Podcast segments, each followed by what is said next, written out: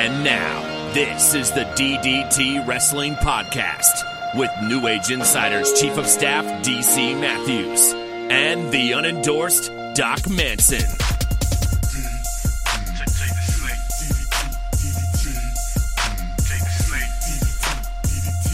It's the most wonderful time of the year. I want to hear it. There are questions to answer and wrestlers to rank, and it's full of good cheer. Uh. It's an N A I one hundred fifty time of year. So what does that mean? What is an N A I one fifty? I told you about this last week. How are you not listening? No, I know, but, you know, I kind of have to believe that every episode could be somebody's first episode.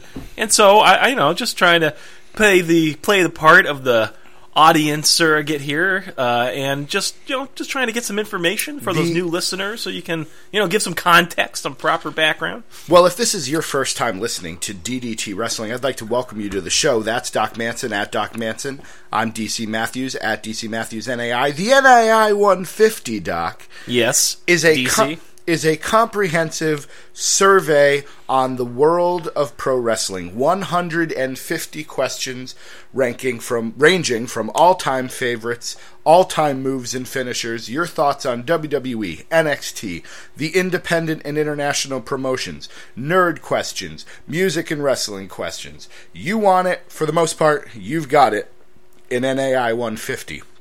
And I have been probably, if you're not a new listener, I have probably been as annoying as I possibly could be to try to get people to fill out the N A I one fifty. I, Doc's nodding, so he knows I'm right.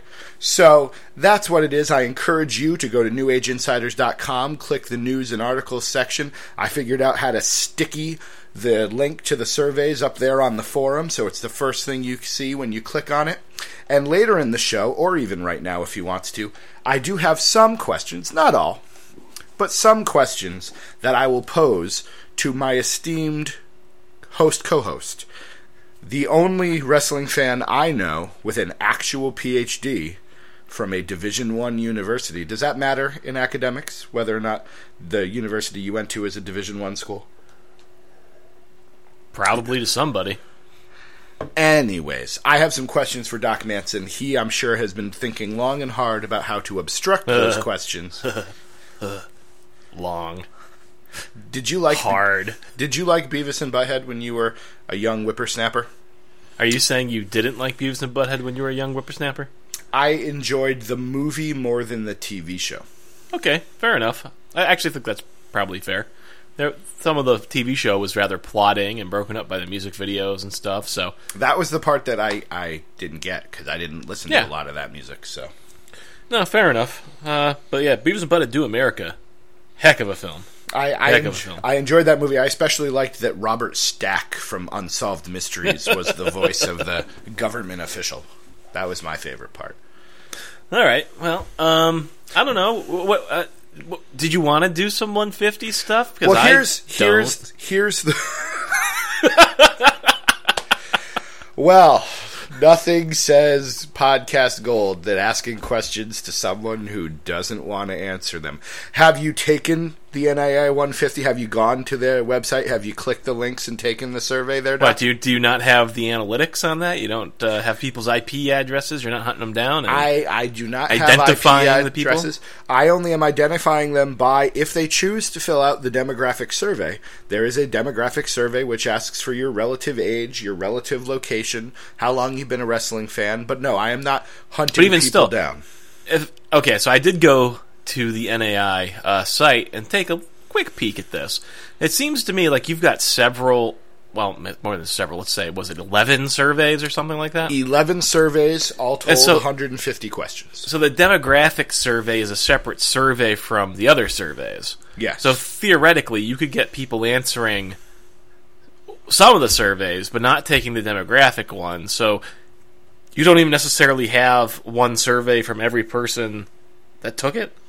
Well, I thought... I, I, I didn't explain that very well, but you understand what I mean? Where a single person might not fill out all eleven, so you might have eight answers to the first survey and only two answers to the demographic survey. Is that true? Could that be the case? Yes. I thought that asking a literal one hundred fifty question survey from start to finish might be a bit lengthy for the A D H D short attention crowd that exists in the world today. And I'm not speaking, peaking, bleh, I am not picking on wrestling fans in particular. I feel the whole world's that way at this point. So I broke it up into eleven pieces. So yes, a lot of people have filled out the first two surveys, all-time greats and uh, thoughts on moves and finishing moves. Not as many people have done the other ones, though that was in part by design. There's a whole section on W W E, N X T, and the Indies, part of which asks you... Oh, what... man, I want you to ask me the Indies one. No. Please? I intentionally left those out. Maybe next week we'll, I'll ask you the question. What promotions do you watch? None of them. What was the best match of twenty fifteen? I didn't watch any of them. The one with the dong style. So...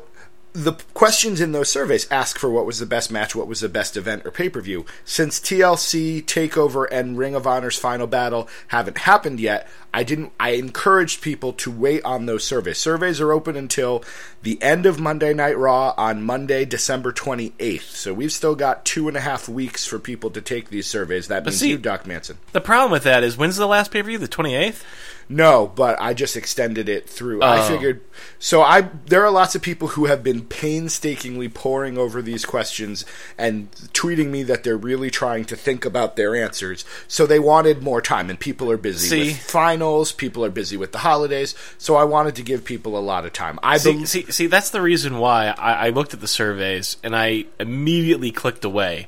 I got discouraged because I looked at like the first survey, all-time greats, and you were asking not just for, like, one example of these categories, but three. And I was like, my God, man, I cannot spend the time of actually pouring through my memories. But you would, you didn't have to. You could, I said up you to. You asked for three. I was going to give you three. I should, perhaps I should have said up to three choices, because there were plenty of people that only did one. There were plenty of people that skipped questions. All of that I was think you okay. may you may have specified that that was okay, and that's fine, but I still saw it there, and I saw the challenge, and instead of, you know, doing anything, I just kind of shut down and said, well, I don't really need to do this. So, for example, I asked some people, the very first question is, who is your favorite wrestler of all time? So, since we're going to continue to talk about this subject, I'm going to I'd ask rather just talk questions. around it instead of actually... You go the circuitous route, I will push and press for information. Doc Manson, who is your favorite wrestler of all time? Hulk Hogan. Okay. That's fine. You are one of... You are now the second person to say that. One of two? One of two. Someone else wrote that down, but I've I've been going through the results. I'm not going to do a whole results thing yet, because that comes later after the survey has closed. But I have been looking at the results a little bit, trying to get a system of organization That's... for ranking. And Hulk Hogan has only been listed one other time. John Cena has only been listed one time. Yeah, here's the problem. Here's the problem. Asking me to pick three all-time greats, favorite wrestlers, whatever. It's really hard to answer that question, right? I want to say Hulk Hogan because as a kid, I was all about Hulk Hogan. You know what I mean? Sure. I mean, nowadays, you ask me that question, and I don't know that I would still say that, but when I think back on my life as a wrestling fan and, you know, who held the most sway over me over given times, I mean, I'd be remiss not to say Hulk Hogan, right? But I don't necessarily know that it's... It's currently true. I did the same thing. I listed Bret Hart. He is not my current favorite wrestler, of, you know, at the moment. But as a kid, I was a huge Bret Hart fan, so he was the guy I grew up with, so I did list him as one of my favorites of all time. I also Fair listed enough. William Regal, who is a more current favorite. As a as an adult going through the network, I can truly appreciate how amazing William Regal was. So, okay, fair enough. Um... So, if I had to give you another name on that list, uh, Mick Foley for sure. I I could have just penciled that in. I knew that was coming. Yeah, I mean, it's goes without saying, probably. He's amazing, and all the different faces of Foley just, you know, help into that, because he got to have such a wide range. So, this is why I wish I, there was a way for me to do this, because now my follow-up is, who is your favorite face of Foley? Of the of the four, the man himself, Mankind, Cactus Jack, or Dude Love, which one did you enjoy the most? Well, I'm probably going to say the man himself, because I think I got the most enjoyment out of his books, to be honest. Mm-hmm. Um, like if I really had to gauge that. But I mean, in terms of, you know, just wrestling-wise, Uh, I think I put Mankind above the others. I would do the same. And I will say this, there's a section called Nerdy Questions, things on video games, books, uh, movies, things like that. One thing I've learned, the neighborhood, not big readers. Whole lot no? of people whole lot of people saying, I don't think I've ever read a wrestling book. And that's just fine if you haven't. Yeah, but most I, of them are terrible. I'll be honest. Most I, of them are terrible. I can go ahead and announce this. There's one question that says, what is the best wrestling autobiography of all time? And I can say right now, Have a Nice Day wins. Yeah, one hundred percent. That, it's I phenomenal. It's phenomenal. I think it's going to win by three or four times the next highest voter. Yeah. And what also what I've noticed is doing some of the quick percentages for scores as of now. A lot of parity, a lot of different choices, a lot of different ideas. No real runaway winners, except for this one question, which I do want to talk to you about. And I, I alluded to this on Twitter today that we were going to have this conversation. Here was one of the questions. Uh... You are in a dark alley surrounded by hoodlums, people who are going oh. after you. Wait, wait, wait. I don't want you to explain the question yet. I haven't been able to give you my third answer. Oh, okay. I'm sorry. Go ahead. Third answer. Huh. Now you don't have one, so now we're just... Well, see, I do... Ha- I, the problem is now... See, here's the, here's the thing. You want me just to list off like my favorites of all time, fine. But when it gets down to three, this feels like I'm making a value judgment. It feels like I have to say, oh, I enjoyed this person more than another person who doesn't get onto my list. You can just say those two. You can say those two. No, but that's not that's that's that's not the rule. That's that's not that's not the rules. That's not the rules. The rules were I have to pick three of my all-time favorites. So I, I, again, three. To me, that means there's a ranking involved. I, No, it's just three. I'm not ranking them. I'm not assigning point totals to who. But if I give you two now, that's going to put me at four, not three. Now I'm over the limit. So once again, up to three. And if it's up to three, I'm still I'm still cheating here. Anyways, just to throw out there those names: uh, Macho Man Randy Savage and Jake the Snake Roberts. Okay, so you're going with four. I guess so. I mean, if I had to choose one over the other. God, I don't know if I could. But because it's like two sides of the coin, right? Macho Man, I really loved what he did in the ring. I loved the personality over the top. Jake the Snake, I liked his psychology. You know, I liked the way he talked. I liked the way he delivered a promo all down low. Uh, there, there's just different... Th- I don't. They're almost not comparable because I liked very different things about them. You know what I mean? Okay. Um, well, and there are questions on who gave the best promos of all time, who had the best ring psychology of all time. And I will admit, I designed the when I wrote that question, who had the best ring psychology of all time. Jake Roberts was what I thought was going to be the runaway answer. It's not. He's up there, but he's not the winner right now. I can't remember off the top of my head who is. But Bret Hart.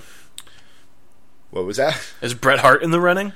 Uh, he's up there too, but I think Jake Roberts had more than he did. I can't, I, I can't remember right now. But and I would look, but that would require typing, and then you could hear it on the audio, and that would be weird. Garbage. Again, this is not the results show. Yep, fair enough. There is an Oscar coming to say hello to you. Did you see the door open, or did you see him on the floor? I saw the door slowly open, which reminded me of all those horror movies you love and I detest. Oscar, say hi. Bark into the microphone. Or not. You might or, try to eat the microphone. Or yawn. That's fine, too. Um, here's something. We'll, we'll do a quick transition here. Best feud of all time. I think you've No, mentioned... no, no. Wait. You can't even... You, you, but you, you started giving... The follow-up question had to be the one I interrupted you before. The one in the dark alley. But I was making the segue because you mentioned Randy Savage and Jake Roberts, which reminded me of when you said that their feud with was something that's memorable to you. So okay. I thought maybe you would include that in one of your feuds of all time. But if you want the dark alley question, oh God, you're surround, you're in an alley surrounded by people who who wish who wish you ill. Um, who is the one wrestler that you want to have your back in that situation? The one wrestler. Well, you can list up to three, but the question oh. was, who is the one wrestler that you would want to have your back? And again, there's a specific reason for me to write this question. But who would be, right off the top of your head, you don't need to give me three. Just give me one guy that you think you would want to have your back in a brawl. Glory, glory, Brock Lesnar! It's the only way you can say his name now. So I'd like to apologize to the eardrums of all the people listening to D D T Wrestling because they're probably bleeding. Um, he is the runaway favorite in that category. I mean, how could well. he not be? Because I know what the right answer is. This is one of those questions that I honestly feel there is a right answer, and I love Brock Lesnar, but it's not him. Naked Midian was brought up. That's a clever choice. I give bonus points to the person who came up with Naked Midian, because that is someone who probably would scare off the attackers. I'm just going to say. Okay, so who, who's the right answer? The right answer is a man named Tonga Fafita. And if you don't know who Tonga Fafita is, he is better known by his W W F name of Haku or his W C W name of Ming. That is the right answer. And why? In case you don't know why, allow me to quote from Wikipedia and other various sources as to why I believe that Ming, that's who I call him, is the obvious choice. In a radio interview, and I'm quoting here, Goldberg said, quote, "I guarantee you the Steiner brothers and Ming and the Barbarian would have made a huge splash in the M M A world. I don't know of a human being alive that could take out Ming in his prime. I really don't. One story I remember was when it took like thirteen guys to get him out of a bar with Ric Flair. He was pepper sprayed. He laughed at the cops and then broke the handcuffs right in front of them. This was a totally different human being." End quote. I'm not done. On March, March third, nineteen eighty-nine, Ming got into an altercation with some men at the Baltimore Airport bar who called wrestling fake. During the fight, Ming bit the nose off of one of the men. He stated, "Yeah, it was in the Baltimore Airport. There was a hotel there. We were staying at another hotel. Music was playing and it was packed. It was during the week. Me and some other guy went over, and there were lots of guys there. So five guys just sitting over came over and talked about the fake stuff. Those aren't you those fake wrestlers, those fake wrestlers on T V? So I said, yeah, I'll show you. And I reached over without thinking. There are four other guys there. I grabbed his face, and I bit his nose off. That's when the fight started. Me and Siva kind of cleaned house there and left. I'll never forget it." End quote. I still have more, but I... I just, there are stories upon stories. I'm going to quote this last one because it's from Jake the Snake Roberts, one of your four favorite wrestlers of all time. Jake the Snake Roberts said during one of his shoot interviews, quote, "If I had a gun and was sitting inside a tank with one shell left and Ming is three hundred yards away, he's mine, right? Well, the first thing I'm going to do is jump out of the tank and shoot myself because I don't want to wound that son of a bitch and have him pissed off at me." End quote. I guess so. Now, I again, mean, maybe, is there a possibility that Ming was just tough for nineteen eighty-nine? Because, you know, Ultimate Fighting wasn't a thing back then, and, you know, just, I, just again, putting it I out don't, there. I don't think Brock Lesnar is a bad answer. If it wasn't for the fact that Ming is who I have him in my mind as, Brock, Lins- Brock Lesnar probably would be the runaway answer. But just take a minute if you need to, neighborhood. Go online and just look for Haku tough stories, and you'll spend a few hours just learning what, you know, there are only two men that Andre the Giant was afraid of. One of them was Harley Race, and the other one was Haku. So, but again, Brock Why Lesnar... Why was Andre the Giant afraid of Harley Race?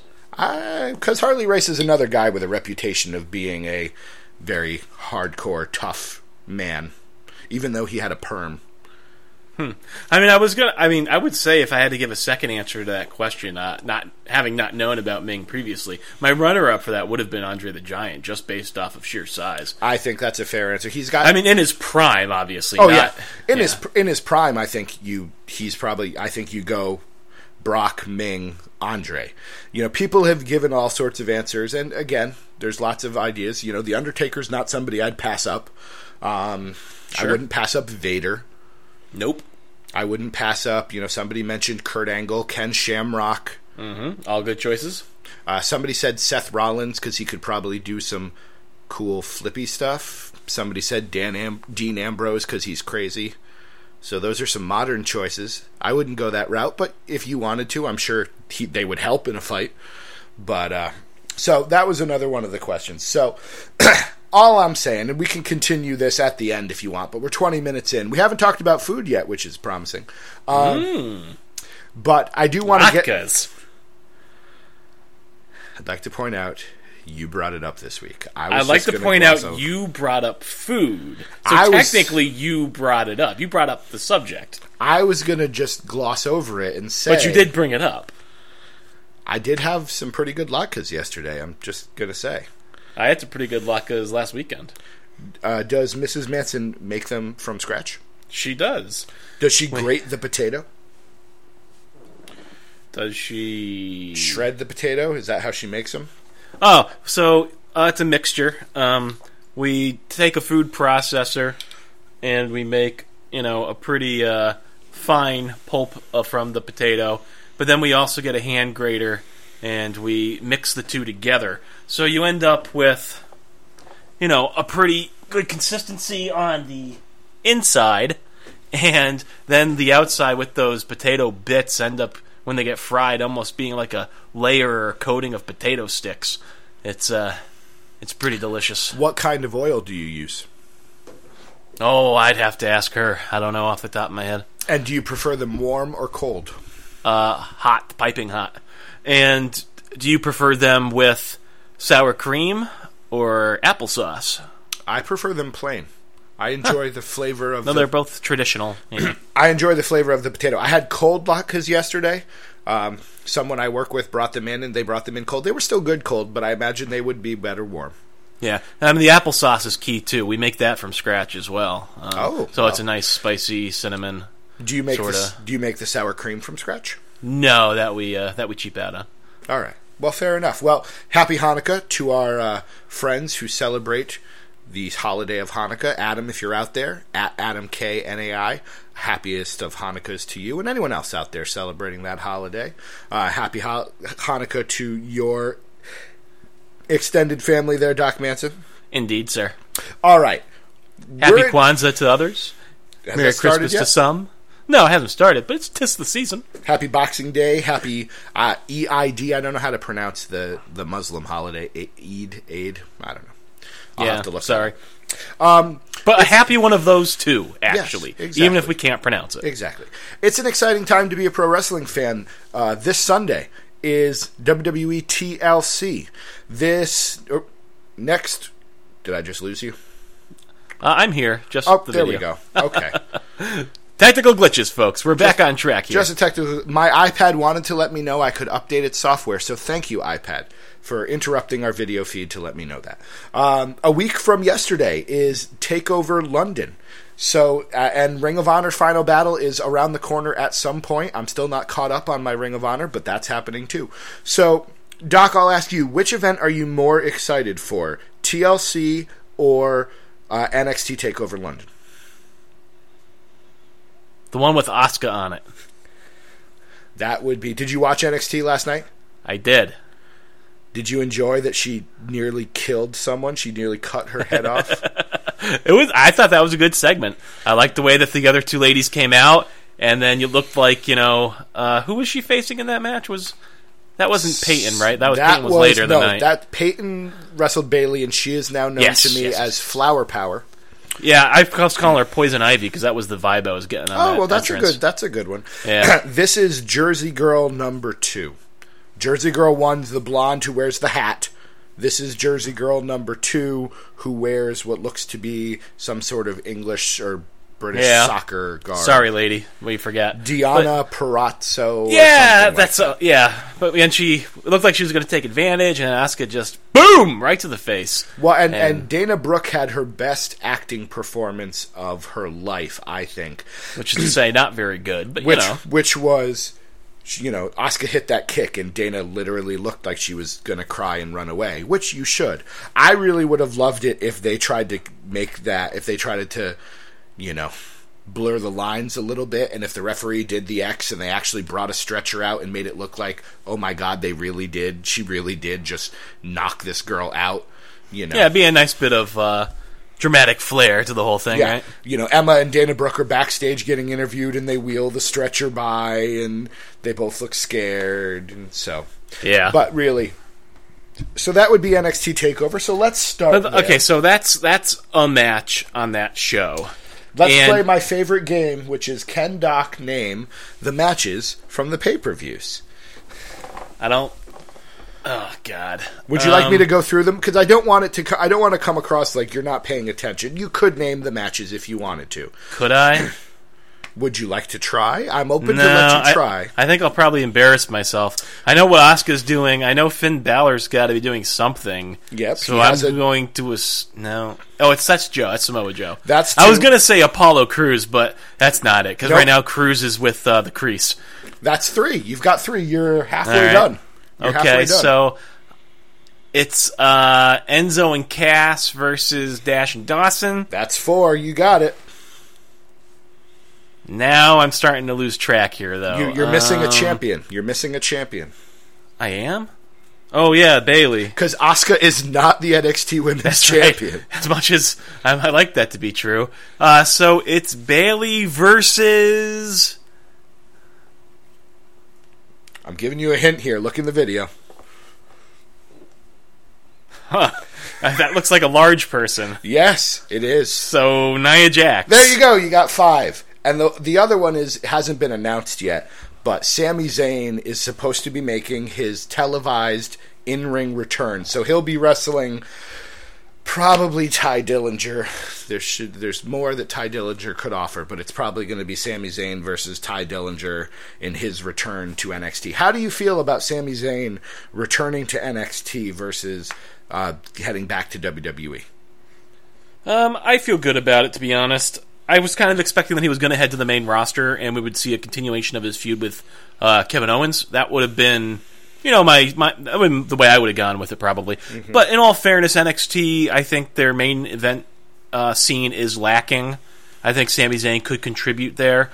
I, not to say it's bad. I mean, actually, the stuff that Joe and Balor have been doing has been more engaging than anything else Balor did his entire title run. I would agree with that. So... I mean, I think like that main event scene has recovered a bit. Throwing Apollo Crews in there, I think, was also a positive, uh, net positive there. I, I enjoyed uh, that Joe got to choke Balor out. Now, usually, yes, that was awesome. Now, usually that means, if you follow the logic of how pro wrestling usually works, usually that means whoever has the upper hand the show before the pay-per-view loses. So Sheamus takes out Reigns, which means Reigns wins. Although in this case, Reigns took out Sheamus on Monday, which is telling a lot of people up there on the Twitter that um, Sheamus is going to retain his title. I don't. Did know you? I don't know if you noticed the last couple of weeks, but Roman Reigns has laid out Sheamus week after week after week. Oh, we'll get to my prediction there, but I do think uh, Sheamus retains his title at W W E T L C S O V W X Y Z preview. Wait, so, is this our pre- is this our is this our prediction show? Yes, because the pay-per-view is Sunday, and then the Wednesday after that. Huh. So alrighty, we, we do have to make predictions and productions. That's why I wasn't going to bring up food, although I did. I'll admit, I brought up the food. Latkes are really good. They're tasty. Um. So we've got uh, T L C. No, not T L C. N X T Takeover. Um, Finn Balor and Samoa Joe. So the fact that Samoa Joe choked out Balor makes me think that was a really good segment. I, uh, I usually I, don't watch the main event segments of N X T. I don't think anything really comes of it, but I enjoyed that. I enjoyed that a lot. I thought that was a good match. Baron Corbin can be very tolerable when he has other good people around him to help him look tolerable. Are you watching Breaking Ground? No. I've watched, I, I was home the other day and I watched two or three, or no, almost four episodes of Breaking Ground. I, Baron, it's doing nothing for my love of Baron Corbin. I now have an appreciation of Mojo Rawley that I did not have before. Oh, yeah, we were watching N X T last night and uh, Missus Manson was actually pretty happy to see Zack Ryder. And when she saw that he was with Mojo Rawley, she said, "Oh, they're good together. Aren't they just perfect? Look at how cute they are." So uh, there's that. Well, uh, the fact she was a fan. She was a fan. And she likes the gimmick, and that's wonderful.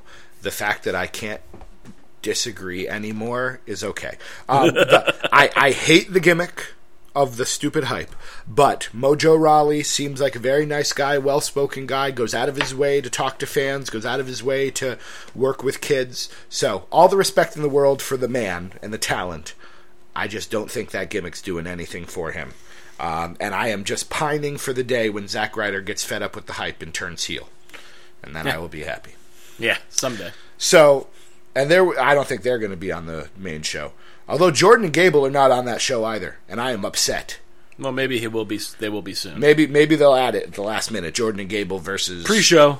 The Hype Bros. Uh, yeah, maybe they do a pre-show. I don't know if they do a pre-show. Check out Bamp's uh, Merry Christmas Freddy Krueger outfits last night. What did you think of that? Because I, I, I wrote something, I tweeted something, because I watched it early this morning, and I tweeted something about how, you know, they're really desperate for you to become a fan of them with their Freddy Krueger stuff. I mean, it's the first time I've ever seen anything resembling personality, so, you know, I guess I'll give them that, but I thought it was pretty dumb. I meant to just the outfit. I don't care about the rest of it. Just what did you think of the glove and the... the... Yeah, whatever. It was fine. Like I said, though, they, those... I mean, when I say personality, I mean also like a physical personality. Like, charisma is not just spoken, you know? It's also like a physical thing. And Bamf, for me, has for a long time been one of those black holes of charisma. When they were tag champions, they were terrible. And this is, again, this. I mean, having them do something like that... It's at least a step towards giving them some sort of identity, but I mean, I don't really think they did anything noteworthy with it. It, it was, it just was. Did they win, or did the Hype Bros win? Couldn't tell you. I think the Hype Bros won, though. I think you're right. I think yes, because their finishing move is called the Hype Rider. Yes, it is. Yes, which yes, yes. which made me want them to feud with the Vaudevillains, and the Vaudevillains come up with a move called the Typewriter. I'm just going to keep nodding. I, I think that's the appropriate response. All right, uh-huh. so uh, this card is probably going to open, if I had to guess, it's going to open with Apollo Crews versus Baron Corbin. Um, get the crowd excited. They could go with Asuka. But so Apollo Crews versus Baron Corbin. Uh, I've enjoyed how Apollo Crews has changed a bit. He's no longer the smiling guy. Uh, he is. Seems I will to- say, Missus Matthew, or I'm sorry, Missus Manson. Last night, she, uh, the one comment she had about Apollo Crews is, "Oh, I like him. He has a nice smile." So take that for what it is. She should get Twitter, indeed. Or you need to say, make a hashtag. Hashtag Missus Manson says on on Apollo Crews. I like him. He has a nice smile. So, uh, what do you think? What do you think of the match? What's your prediction for Apollo Crews versus Baron Corbin? I still don't have a good sense of what the rhythm in N X T is. Um, I feel like Apollo Crews comes out on top of this feud, but is this the end of the feud already? They really just started, because this is their first match against one another, basically. I think that's a good point. I think this could this could go long. I, as much as it pains me to say it, I don't think Baron Corbin is long for N X T. I don't either. I still think he has work to do, but I could see him. You mentioned Sami Zayn. I do think Sami Zayn does still have a chance of showing up at the Rumble and taking out Kevin Owens. That's my dream. But I think if that doesn't happen, I think Baron Corbin becomes the the N X T member of the Royal Rumble. I think we might see him come in and... There's a good chance of that. You know, I don't know where he goes. I don't know if he becomes a Wyatt, and we'll talk more about the Wyatts. I don't know, you know, if he just goes off on his own because he is the lone wolf and they try to get him over on his own merits. But I don't think he is long for N X T. And so because of that, my prediction is that Apollo Crews wins, because we saw Apollo Crews have his title match, but that was just a sneak preview. You know, I think Apollo Crews, Sami Zayn, Samoa Joe, Finn Balor, if we're going to get another Fatal four-way, I think that's probably what we're looking at. Yeah. And that would be an excellent match. So I'm going to say Apollo Crews wins. I don't think Baron Corbin has anything. Well, he has stuff to prove to me, but to the generic mainstream N X T audience, I don't think he has anything left to prove. So I'll, I'll say Apollo Crews. Do you agree, disagree?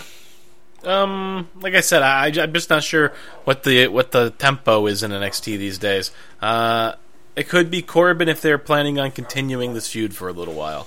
So we'll go with that, I guess. But I'd like to see Apollo Crews win, I think. But I think so. There's really no room for him in the title picture right now, and uh, I don't know. I'm of well, and it depends, I'm of several minds here. You know, it, it depends on where it goes. I don't think Finn Balor and Samoa Joe are done necessarily. But, yeah, right. So, but I but I also don't know. You know, they can add people. You know, we right? But had, do we need? But do we need to see any more out of Balor and Joe? I mean, I, I personally don't. But yeah, see, like I, I don't. Mm. I don't know. Yeah. Again, it's it's hard. The N X T singles division for the guys has just started to form. You know, we had yeah. we had to have a tag team tournament quite a while ago because there wasn't enough single stars. So I think it's got, you know, there's got to be some time. They're going to have to let these feuds percolate a bit, I would think. Uh, you know, maybe Finn Balor and Samoa Joe have some sort of gimmick match to blow off their feud, kind of like how Balor and Owens did. You know, I but I don't know. I'm not sure how it goes, but I do think Apollo Crews wins. Another group of people, a, a, a duo that I thought wasn't long for N X T was Enzo and Cass. I thought their W W E call-up seemed imminent. The tag team division seemed to need it up there on the main roster. But, uh... what, you think they're going to be taking over for Dash and Dawson? Uh, but now, I I will say this. I saw Dana Brooke's best acting last night on N X T, and I saw a side of Enzo and Cass that I've been looking for for a very long time, because I know our U K fan Adster... at Adster ninety-six, I don't remember his thing, I'm sorry. But Adster, you'll know who he is if you find him on Twitter. Um, he loves Enzo and Cass. He was the one, and he'll admit it, he listed Enzo Amore as his favorite wrestler of all time. Which is his choice. He likes who he likes. So... that's not a bad choice. I just wonder... what kind of pool are you pulling from there, buddy? Well, and he's admitted that he hasn't watched. There's been a lot of, you know, newer I, W W E fans or newer wrestling fans who have freely admitted. And there's nothing wrong with that. Absolutely not. You love who you love. Find your happy. If Enzo Amore makes you happy, I know he is beside himself because I think he's going. He is a U K fan. I believe he is going to N X T TakeOver London. Awesome. So, and, and I do think, having seen that serious side of them, I'm beginning to wonder if they're, you know, I love Dash and Dawson, but they are the prototypical uh, transitional champions. So I'm beginning to wonder if maybe Enzo and Cass are going to win these belts. I mean, yeah. in fact, I'll in fact go ahead and make that prediction and say I think that's the only belt that changes hands. Yeah, I mean, and you think about TakeOver. The short amount of time that Dash and Dawson have had those titles, and you think about where they got them from, right? They got them off the Vaudevillains. Yes. Could you have? Could they have built a feud around the Vaudevillains and Enzo and Cass that resulted in Enzo and Cass winning those belts? I don't think so. I don't think they. I mean, they could have, yes, but I don't think they could have done it well in a way that protected both groups because they're both fan favorites. You know what I mean? Um, so getting them down to Dash and Dawson does actually open up those titles to potentially be transferred on to Enzo and Cass much easier than they could have a month ago. Well, but what doesn't make any sense to me is then last week you have the Vaudevillains wrestle Jordan and Gable, and I, I Jordan and Gable just kind of became babyfaces because they're so amazing, and you had them, you know, Jordan and Gable won. They offered to shake hands with the Vaudevillains after the match, and the Vaudevillains turned their back and walk away. So now the Vaudevillains are turning heel. Mm. So what exactly, if the Vaudevillains were going to turn heel, and I was secretly hoping one would turn on the other. I thought that team kind of was done, and it was time to move on to other things. But if those guys were going to turn heel, why couldn't you have done that with Enzo and Cass? Why couldn't, you know, a friendly rivalry, Enzo and Cass win the titles, and the Vaudevillains snap and attack them? That's the story. Yeah, I guess so. Now, having said that, I love Dash and Dawson. I think they're fantastic. So I'm really, I'm a big fan, with the exception of the Hype Bros and Bamf. I'm a big fan of a lot of the teams in N X T. I like the Vaudevillains. I like Jordan and Gable a lot. Dash and Dawson I like a lot. Enzo and Cass last night impressed me by being serious, and they looked very angry. Carmella kind of seemed out of place being down there, looking, pretending to look serious, but that's fine. So I do think I'll go ahead and say Enzo and Cass win the tag belts. Do you agree, disagree? I agree. All right. So, so far we're saying Apollo Crews, Enzo, and Cass. Uh, so eventually the heels are going to win, which takes us to Asuka and Emma, because I this is Emma's time. This is her time to shine. I'm I'm I'm kidding. I'm lying. I'm not being truthful. Do you think Asuka ever loses a match in N X T? I think she has to. Why? Because whoever's booking her doesn't think like us. I don't know if that's true. You've seen the way they're booking her. Well, I don't know true. if that's true. Yeah, I, I guess I, I don't know. I mean, know, at some point you have to make her human, right, to add some sort of element of, oh, if she could lose. But yeah, I don't know if that's this time. Well, I, I don't think I don't think it's right now. I wouldn't do that. That's not my. That's not what my call. She wins forever. Uh, I She's also already. Wonder, I also wonder what her.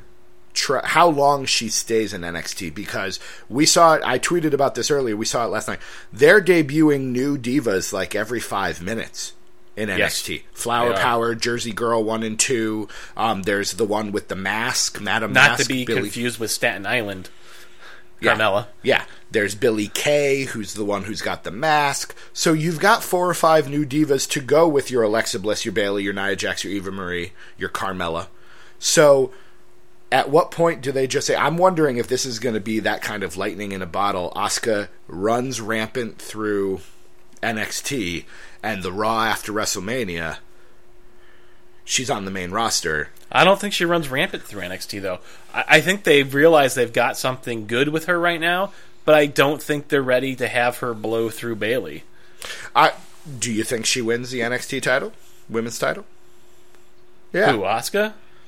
I don't think she needs That's what to, I'm saying. No. I'm wondering if this is, she feuds with Emma, she beats, you know, Nia Jax, she beats Emma, she beats Dana Brooke, she maybe wrestles Bayley, and, you know, maybe something weird happens, but maybe it's, or it's a non-title match. She runs through every diva in N X T, and then just goes to W W E, because she, and maybe this is this is showing our bias, but she is such a unique and special talent. I want to see her... She is so fast. I want to see her wrestling Paige and Charlotte and Sasha Banks and running over them. Because one yeah. thing I have no... I have not seen a more entertaining physical wrestler maybe ever. Men, man or woman. Mm-hmm. Like, she's just... She's she's a whirling dervish. I think that was the you first did. thing I did. I said to she describe her. The whirling and dervish, it, Asuka. Yeah, and, and honestly, it, it's it's still true. Mm-hmm.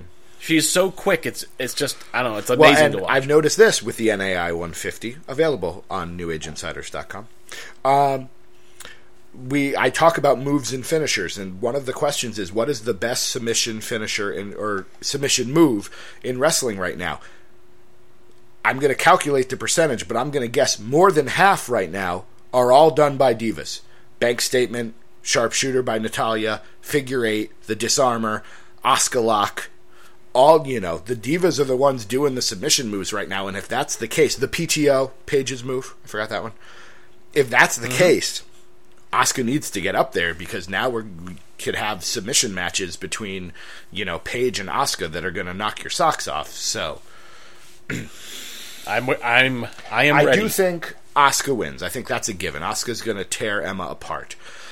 But I don't know. Yeah, I and I'll go ahead and say I'll make the prediction. She does not lose a single match in N X T, and I don't think she's there more than five or six more months before she's destroying people in front of much bigger crowds. Yeah, I mean the only thing I can think of for keeping her in N X T is if they, for some reason, really want to work on her language uh, That's skills. Fair. That's fair. So I could see her taking an extended period in N X T mm. for that reason, perhaps. But I'm fine with her character just the way it is. That that is a so. that is a valid point. If they think that her language is that important, then they might do that. But you and I have talked about it every time we bring up Asuka. She doesn't need to say a word. Besides me, besides maybe, nope. yeah, sure. Or whatever it was that she said. Yes, it was pretty bad. All right, but it was the the, the one the one the the week before. Um, I don't think we talked about it when, or maybe we did. But at the end of Emma's match, when she was up there beating up that yes. heavy bag, um, and she was like, "See you in London," or maybe it was that takeover. I forget exactly what she said. That was at least you know sounded. I like think English I think she'll be ears. fine, but you know she's never going to yeah. cut giant promos. But that's part of the draw. Is That's yeah. just fine. Let's stick with the women, because Bayley is defending her title against Nia Jax. This feud kind of snuck up on us with the whole Eva Marie thing. Eva Marie became an afterthought real quick. seemed like. I don't think we've... Yeah. I haven't seen her on T V in a few weeks. Maybe I've missed it. No, uh, she was on... She was on, on Wednesday. She was came out with Nia Jax at the end, and they uh, intimidated Bayley after her huh. match with uh, Peyton.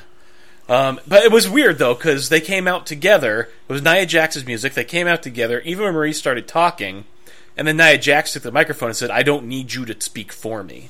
So they're already so, sort of throwing some tension in the Nia Jax, Eva Marie thing. Um So, I mean, my interpretation of that whole situation, they are, you know, trying to keep Eva Marie in that, getting some of that negative uh, mojo onto Nia Jax. They're protecting Eva Marie by keeping her out of the ring because, you know, she's making improvements, but she's, um, you know, people still want to doubt mm-hmm. her there. So, you know, by giving her more time, but keeping her personality out there, but using Nia Jax as the wrestling uh, stand-in. I, I mean, I don't know if that's going to be a great match with Bayley. I, I don't have a good feeling for that. It, stri- it strikes but. me as being a very one-sided beatdown. You know, we saw it with Flower Power.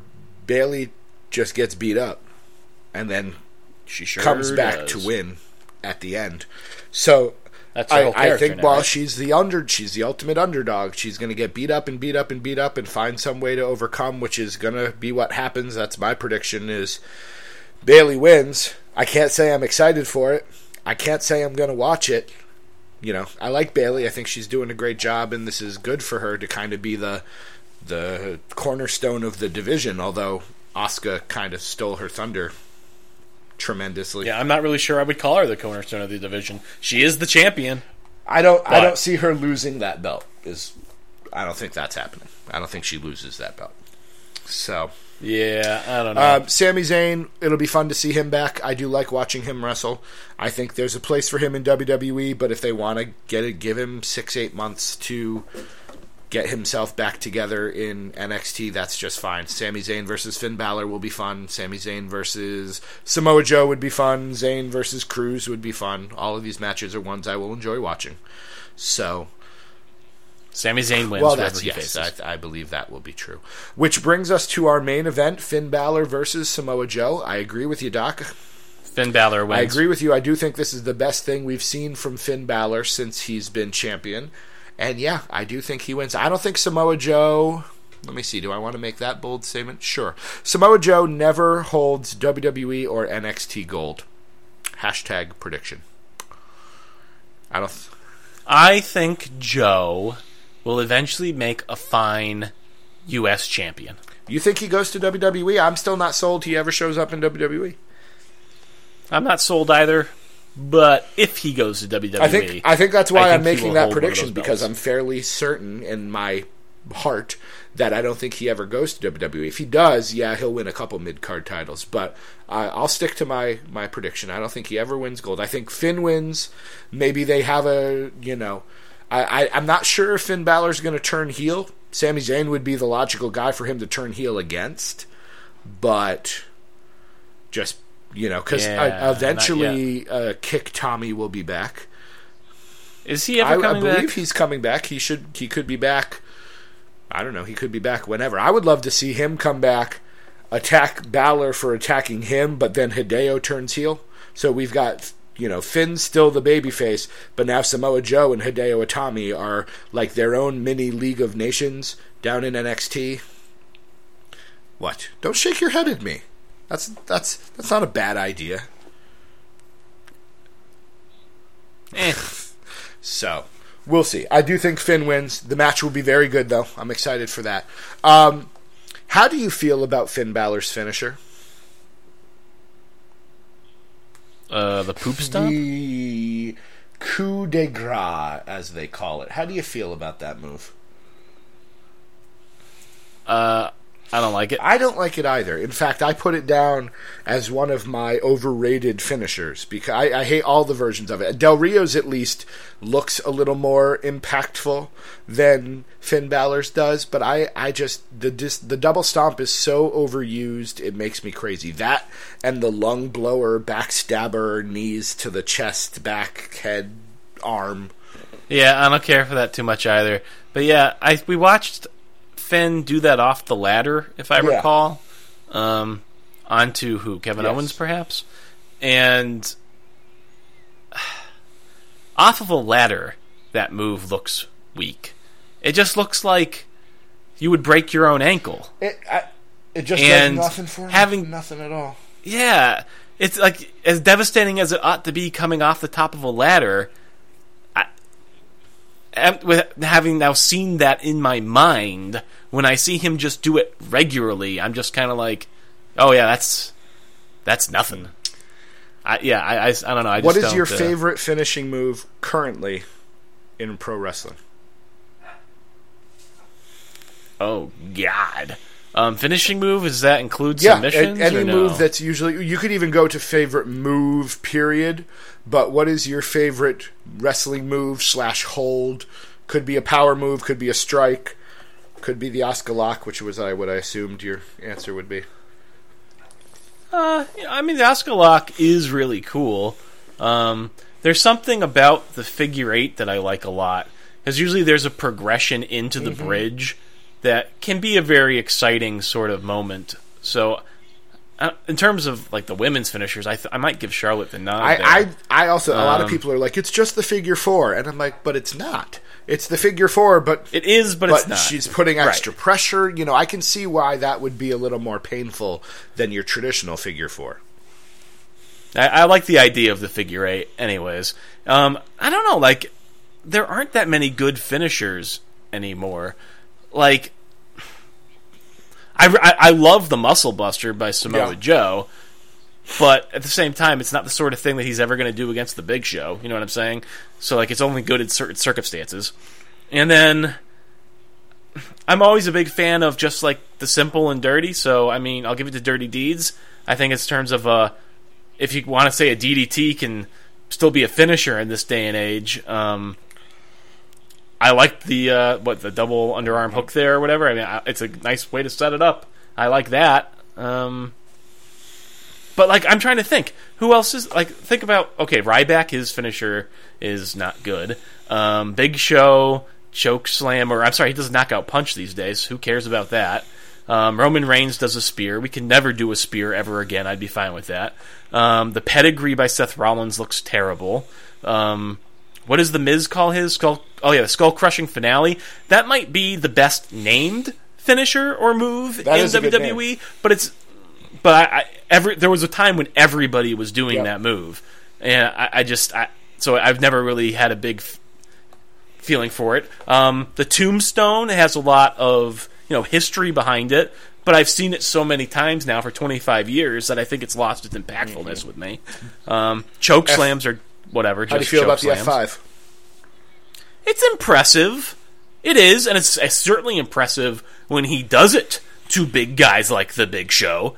Um, but again, I feel like I've seen it so many times it's sort of lost its shine. The zigzag? Yeah, that looks like something anybody would stand up from for the, the most part. Uh, the big ending, Big E's move where he lifts you up on his shoulder and then just falls down. Yeah, that's terrible. Um, the rack attack is no good. Um, what am I missing here? Kane just does a chokeslam and the and the mm-hmm. tombstone. What does Titus O'Neil do? Don't know. What does Stardust do? Uh, I don't recall. Whew, wow, I don't know. Does he still do Crossroads? I think he does. And Titus has some sort of power bomb. I think Titus does a powerbomb yeah. variation. The pop-up powerbomb by Kevin St- Owens looks terrible most mm. of the time. I'm sorry.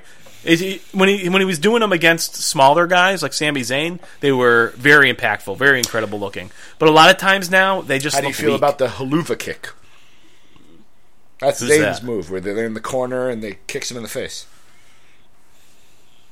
Oh, uh, okay. It's a move, the bro I guess. Kick. Nope, does nothing uh, for me. The Alberto's double stomp in the corner. Nope. No, it's. I mean, it's all R K O. Right. But nope. Never been a fan of the R K O. That's a move that you literally counter by standing.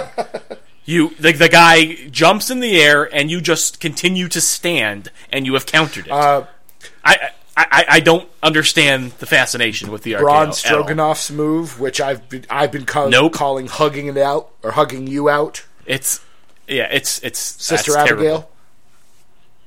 I like Sister Abigail. I, I I don't really think the setup is, you know, feasible in terms of, you know, logistics. Again, you would just sort of collapse and fall down. But I like no, yeah, Sister Abigail. That, in terms of modern examples, yeah, that's up there, actually. I like Bullhammer. Nope. Oh, well, here's one that uh, a lot of people like. People like the pop-up powerbomb, too. Red Arrow. It's it's very impressive. It is. Um, but I just...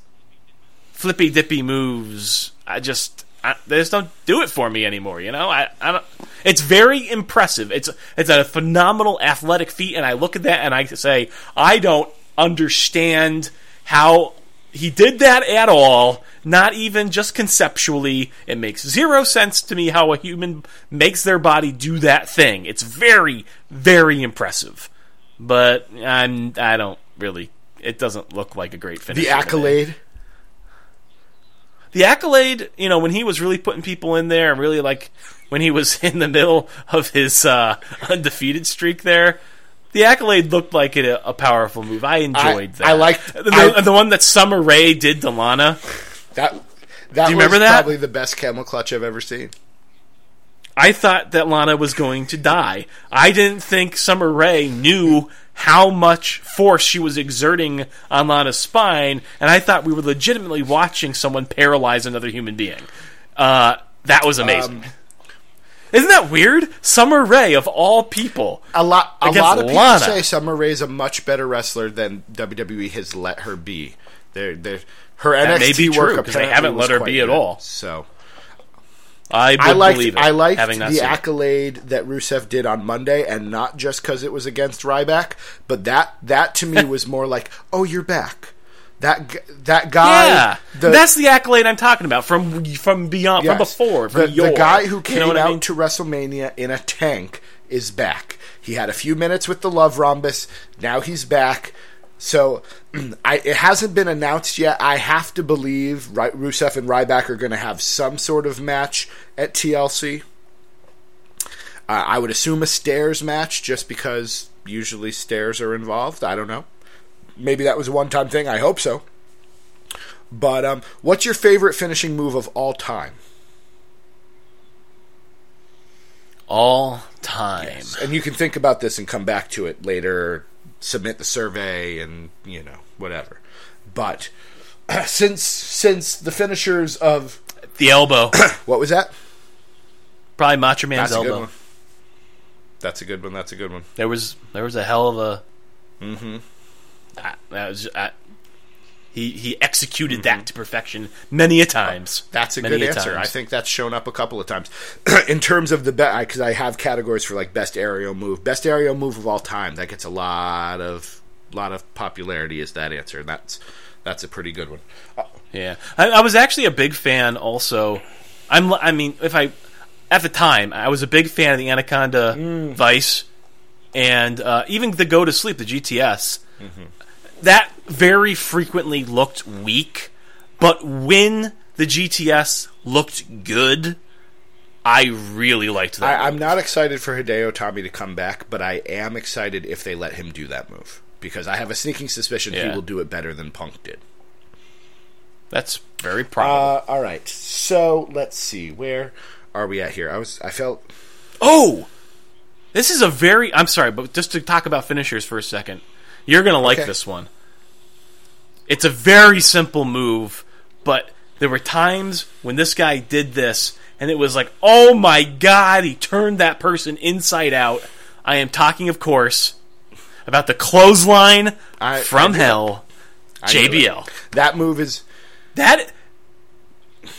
Again, execution is everything, and when that guy executed that move against the right opponent, my god, God, did that he look did it to even back when the Ascension first came out, and they were picking I they remember were that on the tag teams, and J B L came out, and I can't remember, he was in like either the A P A t-shirt or he was in just his like a, a, a button up, and he still broke it out, and I love that move because it did. He looked like he was going to take your head clean off your shoulders and park it in the sixth row.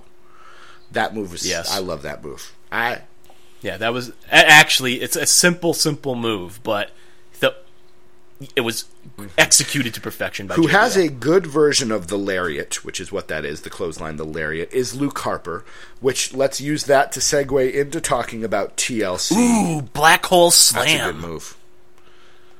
I like it. Abyss's uh, black hole slam. A lot of people use it. I think, does Harper use it as like a just one of his regular moves in the arsenal? Yeah, he was I, using I it for a while. I don't know what his finisher is because I don't remember the last time he won a match. Yeah, I think it might yeah, be a sorry. like a discus where he spins around and does the clothesline, but he might have a power bomb or something. So let's talk about T L C, which is this Sunday, and let's talk Wyatt's and... Oh, man. Sorry. Let's talk about the worst finishers of all time. I was going to ask you that question, but I wanted to, you know, I didn't want to... to drag you down into N A I one fifty nerddom. Oh, that's worst okay. finisher of all time. Go for it. Oh, God. I don't know if I can really say the worst of all time, because I'm sure somebody's got one that's actually the stink terrible. face. But, uh... I know that technically wasn't yeah, a but finisher, I... but the fact that your gimmick is that your posterior is okay. so big... This is... Okay. I'm going to qualify this. I'm not going to say that this is the worst finisher of all time, but this move is one of the weakest-looking finishers of all time, and it's almost... almost... always uniformly looks terrible. Styles Clash. The problem with the Styles Clash is that A J Styles weighs two hundred eighteen pounds. So unless Correct. you also weigh two hundred eighteen pounds, it's not going to look good, especially if you're tall. Because if you're tall, he's going to pick you up and your head's going to be brushing the canvas anyways. I loved A J Styles in T N A, that early stuff, not even just early, he was there for over ten years. But all he's a phenomenal wrestler. He really is. But that finisher was always mm-hmm. terrible. I I'm, I enjoy it when it's done right. And when he's wrestling, but you know, he wrestles Samoa Joe. How is he going to hit the Styles Clash on Samoa Joe? Mm-hmm. So I, you know, I think that one uh, is up there. People mentioned the Worm, which technically was a finisher. Scotty, no, Scotty Too Hotty. You people, shut up. That is the best finisher That's of all true. time, but it's not the worst. Um, no, it's not. It's entertaining. I mean, you know, uh, Hogan's leg drop is getting major play as the worst finisher of all time, and that's just a product of the era. In the nineteen eighties, yes, a leg drop from a guy that size I will say, was impressive, especially when the big boot preceded it. I can remember getting, like, my Sega... No, it wasn't even Sega Genesis. This was Nintendo. Like, WrestleMania. Like, I think there was a game just called Bam Bam Bigelow could do a cartwheel. I loved that game. Well, I, all I remember is I, I always wanted to be Hulk Hogan, because Hulk Hogan was my favorite wrestler when I was a kid. But the thing that I hated about Hulk Hogan in all those video games was... leg drop was the finisher. I was always like, this is the stupidest thing in the world. I always thought it looked weak and terrible, and I always thought it made him like unplayable as a character because his finisher was not cool but to in, watch. But in real, I used to love watching life, The Undertaker. His finisher was the leg drop. I know, and I liked it in real life, I guess. But I remember, I have that distinct memory of in playing those video games and not liking playing as him because of the finisher that was in place. I, I, you know, I can understand why people feel that way, but I think you have to remember this was the era when a body slam could end a match. You know, Andre yeah. the Giant sometimes or Big John Studd would do a body slam, and because they were, you know, over six feet tall, close to seven feet tall, that was considered enough to win. So you that would that in everything that actually made Savage's moves even better because. In that era where finishers were kind of lame, his finisher was awesome. Correct. I mean, nowadays, you put the red arrow up against the elbow, and I was just going off saying how the red arrow was not that impressive to me. but then I pick Randy Savage and his el- but like that's exactly it. It's all about context, right? What was the norm in the day? Back in the day, that elbow was super mm-hmm. impressive, and that's what I remember it being. Well, impressive. Let's use a, a more modern example. Sweet Chin Music is very often listed as one of the greatest finishers of all time. That's a super kick, which is used by everybody in twenty fifteen.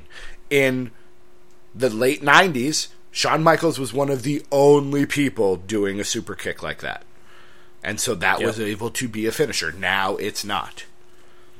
Right. Stone Cold Stunner, one of the greatest finishers of all time. John Cena uses it as a setup move now, and it's so effective he doesn't even need to really hit it all that well in order for people to almost get pinned. Yep. That's the John now, Cena effect. Do you miss John Cena in W W E? We haven't seen him in a while. Have you missed him yet? Whatever. The show's pretty much the same whether he's there or not. How did opinion. you feel about the first hour? Like, W W E had... Or the rumor circulating Monday was that we were going to get big changes in World Wrestling Entertainment, and the first hour, at least, seemed to be very different than the rest of... Hey, the v- opening segment... League of Nations are out there, lights go out, and suddenly they're face-to-face with the Wyatts? I was like, what is this? That was super engaging, and then nothing really came of it, of course. But I, I was um, I was very excited, because I was like, if Bray Wyatt and Sheamus are going to feud, I don't care who the face is, I don't care who the heel is, here is a guy that Bray Wyatt can beat. And yes. I would have been just fine. Yes. With Bray Wyatt, you know, inserting himself into that match, winning the title, and being like, hi. You know, this might be an opportunity to bring up one of the emails. The email. The email. What? What? The email. All right. That email address is d d t wrestling at gmail dot com. You want us to read your letter on the show? You want us to hear some answers? You got to write first to d d t wrestling at gmail dot com. Drop us a line. And we'll get back to you. Uh, I got this tweeted at me first, and because we were in the middle of Raw, I, I didn't want to answer it because I wanted to focus on the show, so I asked him to email it to us, and he did. His name is Charlie Smith, or at least that's what he plays on T V. You can find him on Twitter, at Love Pro Wrestling. A very passionate fan who likes talking wrestling, so those are always welcome in the neighborhood. And Charlie, Charlie, Charlie Chaz asks, going forward... how would you book the Wyatts to fix them? And I suppose the first thing we have to tackle in that is we have to tackle the assumption that they're broken. So, Doc, are the Wyatts broken? Yes and no. Explain. Yes, because they had the perfect setup with The Undertaker and Kane to make these guys, like... the dominant heels in the company, and they completely failed to execute on it, and they just let them lose and lose and lose like they always do, and they've got absolutely no momentum behind them, so yes, they're broken. However, they also don't need to ever win, and they somehow still maintain the same level of momentum. So, they seem to be going okay, as far as I'm concerned. Um... Yeah, the Wyatts just, uh, they don't necessarily need the wins, they don't have any storyline reason to exist the way that they do. I'm not making any sense anymore. But you know what I'm saying, kind but of, say right? But say what you like, just said before that. Storyline-wise, they don't have any reason. Th- th- they don't have any justification for existing if you just look at their stories that they've been involved in, right? They keep saying, I'm the new face of fear, but they never get anything done. No matter who they go up against, they don't come out on top. So I don't know why they're still players at all in the company. But their characters are strong enough that it carries them through. I right? agree. I agree.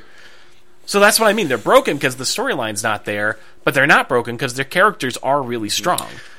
I, if I were to answer this question, and I'm going to because Charlie asked it, at Love Pro Wrestling, um, the way you fix the Wyatts, in my mind... is to end the Wyatts.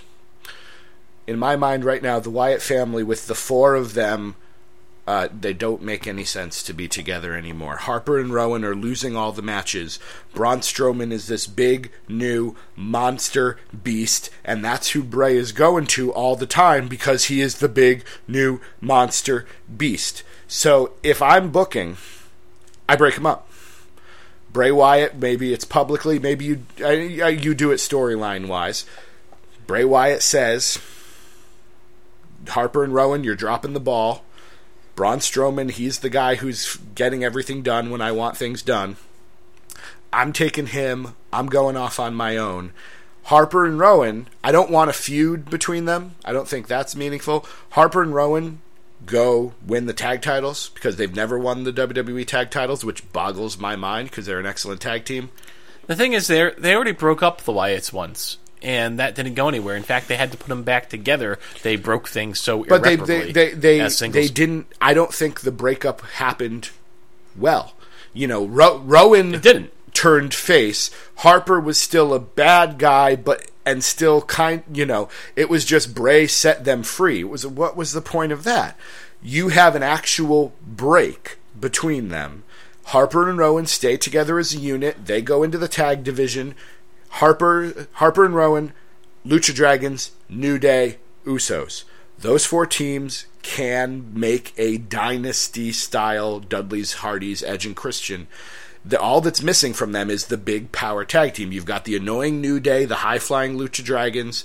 You know, I would throw Cesaro and Kid in there if Kid was healthy.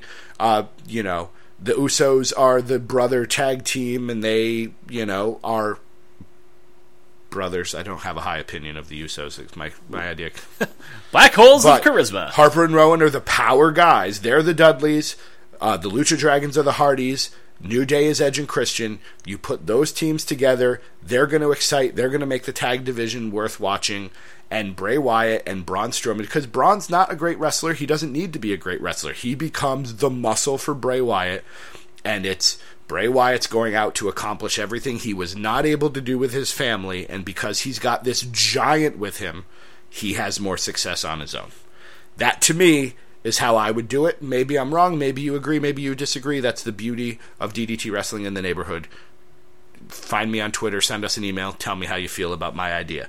Uh, do you have anything to add? Do you have a different direction you would go in? How would you... That sounds good. Let's All just right. keep moving. That was good. That was a so, good answer. That takes us to T L C. And I, as evidenced by the fact that we're at the one minute, uh, eleven second mark. Or hour. One hour. One hour, eleven minute mark. It's been a long week. I was be like, it's only been going for a minute. What has this been, a fever dream? So I want to talk to you about the N A I one fifty, Doc. So obviously, there's not a huge amount of excitement um, here for T L C, uh, but we do have a an. Are we going to do the same thing where I have to guess the matches? No, we're just going to move on. There is. Would Would you like to guess the matches? Because I want to. Um, I want to ta- start with this eight man. Table elimination match, and the fact that it's an elimination match makes me more excited because there is going to be some broken wood here at T L C. Because that just makes me cringe. Because, not that. Oh, why you gotta make it like that? Anyways, um, it's an elimination match, which means that there's going to be people going through tables left and right, which is the only way a tables match is any good in my mind. Remind me to ask you what your favorite gimmick match of all time is in terms of like the the type of gimmick match. Um, so we've got the Wyatts, Bray, Braun, Harper, and Rowan versus the Dudleys, Tommy Dreamer, and the new guy, Rhino. If it wasn't for the fact that Rhino and Roman Reigns had that interesting face-to-face on Raw, that would have been the most underwhelming reveal ever. I like the part where Bubba Ray trolled the entire internet by uh, tweeting Sandman the uh, lyrics. The Sandman lyrics, yeah, yep. That was you know, that was that is that great. Is how you play to the social media audiences. You throw them a curveball. So if you're healed, so again, I feel like this is, I feel like this is some sort of weird deja vu, Groundhog Day kind of thing. I want to predict that the Wyatts will win, except I have the last few months of history that tells me that they probably won't. I don't think that the Dudleys and Tommy Dreamer and Rhino are high enough to guarantee a Wyatt loss. This is like what, you know, when he wrestled Ryback, he easily beat Ryback and then went on to lose to other guys. I think this is a they they're gonna W W E's gonna consider this a big win for the Wyatts because they've beaten, you know, Team Extreme, even though that was technically the name of the Hardy Boys for a while there for. But I'll go ahead and predict that the Wyatts win, but history shows that I might be wrong when I do so. You're th- I think they have to win. If they don't win here, I just I don't understand anything anymore, I guess. Fair enough. Fair what's enough. The next, what's the next well, match? You tell me. Pick another match from T L C. Okay. Ryback versus Rusev. Again, technically not announced, but I'm guessing that is a pre-show match. Uh, and who, if if they do wrestle, who do you think wins? Rusev. Are you excited about that? No. Rusev does not benefit from a win over Ryback in any way. Um, other than maybe he gets to keep his momentum, which he has right now. So I guess maybe that mm-hmm. is the benefit. Do you think um, Ryback ever holds another singles title in World Wrestling Entertainment? Yes. Do you think he ever holds the world title? It depends how many more people get injured. Well, that's a good point. Did you hear the news about Randy Orton? I have a list of injury kind of news for us to talk about, but while we're on the subject, Randy Orton, uh, significant neck surgery, probably out till twenty seventeen. Do we ever see him back? Do you think he wrestles again, or is this it for him? He comes back, but I won't care when he does. That's my prediction. I've said this many times before. My feelings towards Randy Orton absolutely depend on how he feels about wrestling. When he is passionate about wrestling, when he was feuding with Seth Rollins earlier this year, there's very few people who match up with him in terms of what he can do in the ring. There is one feud with Randy Orton involved that I enjoyed in any amount at all. Mick Foley. And oh, I wasn't even going to mention that one. I mean, I, that okay, that that was the match where I first respected Randy Orton as a wrestler. Um, that hardcore match that he had with Foley, and I think he took the yep, tax and all did. that. That was the first match when I looked at Randy Orton and I said, okay, there's something to this guy. But after what was all. the feud that you liked? The feud that I enjoyed, like just randomly, is the one he had with Christian a few years back. I wasn't uh, watching, so I the had one more no match. Idea. They had a series of back-and-forth matches that were excellent, and Christian was never able to get it done. Everybody hated Randy Orton because Christian was a fan favorite at the time, and, you know, whatever. But it was a good series of back-and-forth matches. It was good wrestling. Randy, as you said, was into it and passionate and delivering the goods. And I just don't feel like he does that very often. It all depends, you know, he, and I don't want to compare him to Alberto Del Rio, but there the similarities there when both of them feel like... They're both Mexican, for instance. Saint Louis, Mexico? So, but when they care, they're great. When they don't care, they're just cashing paychecks.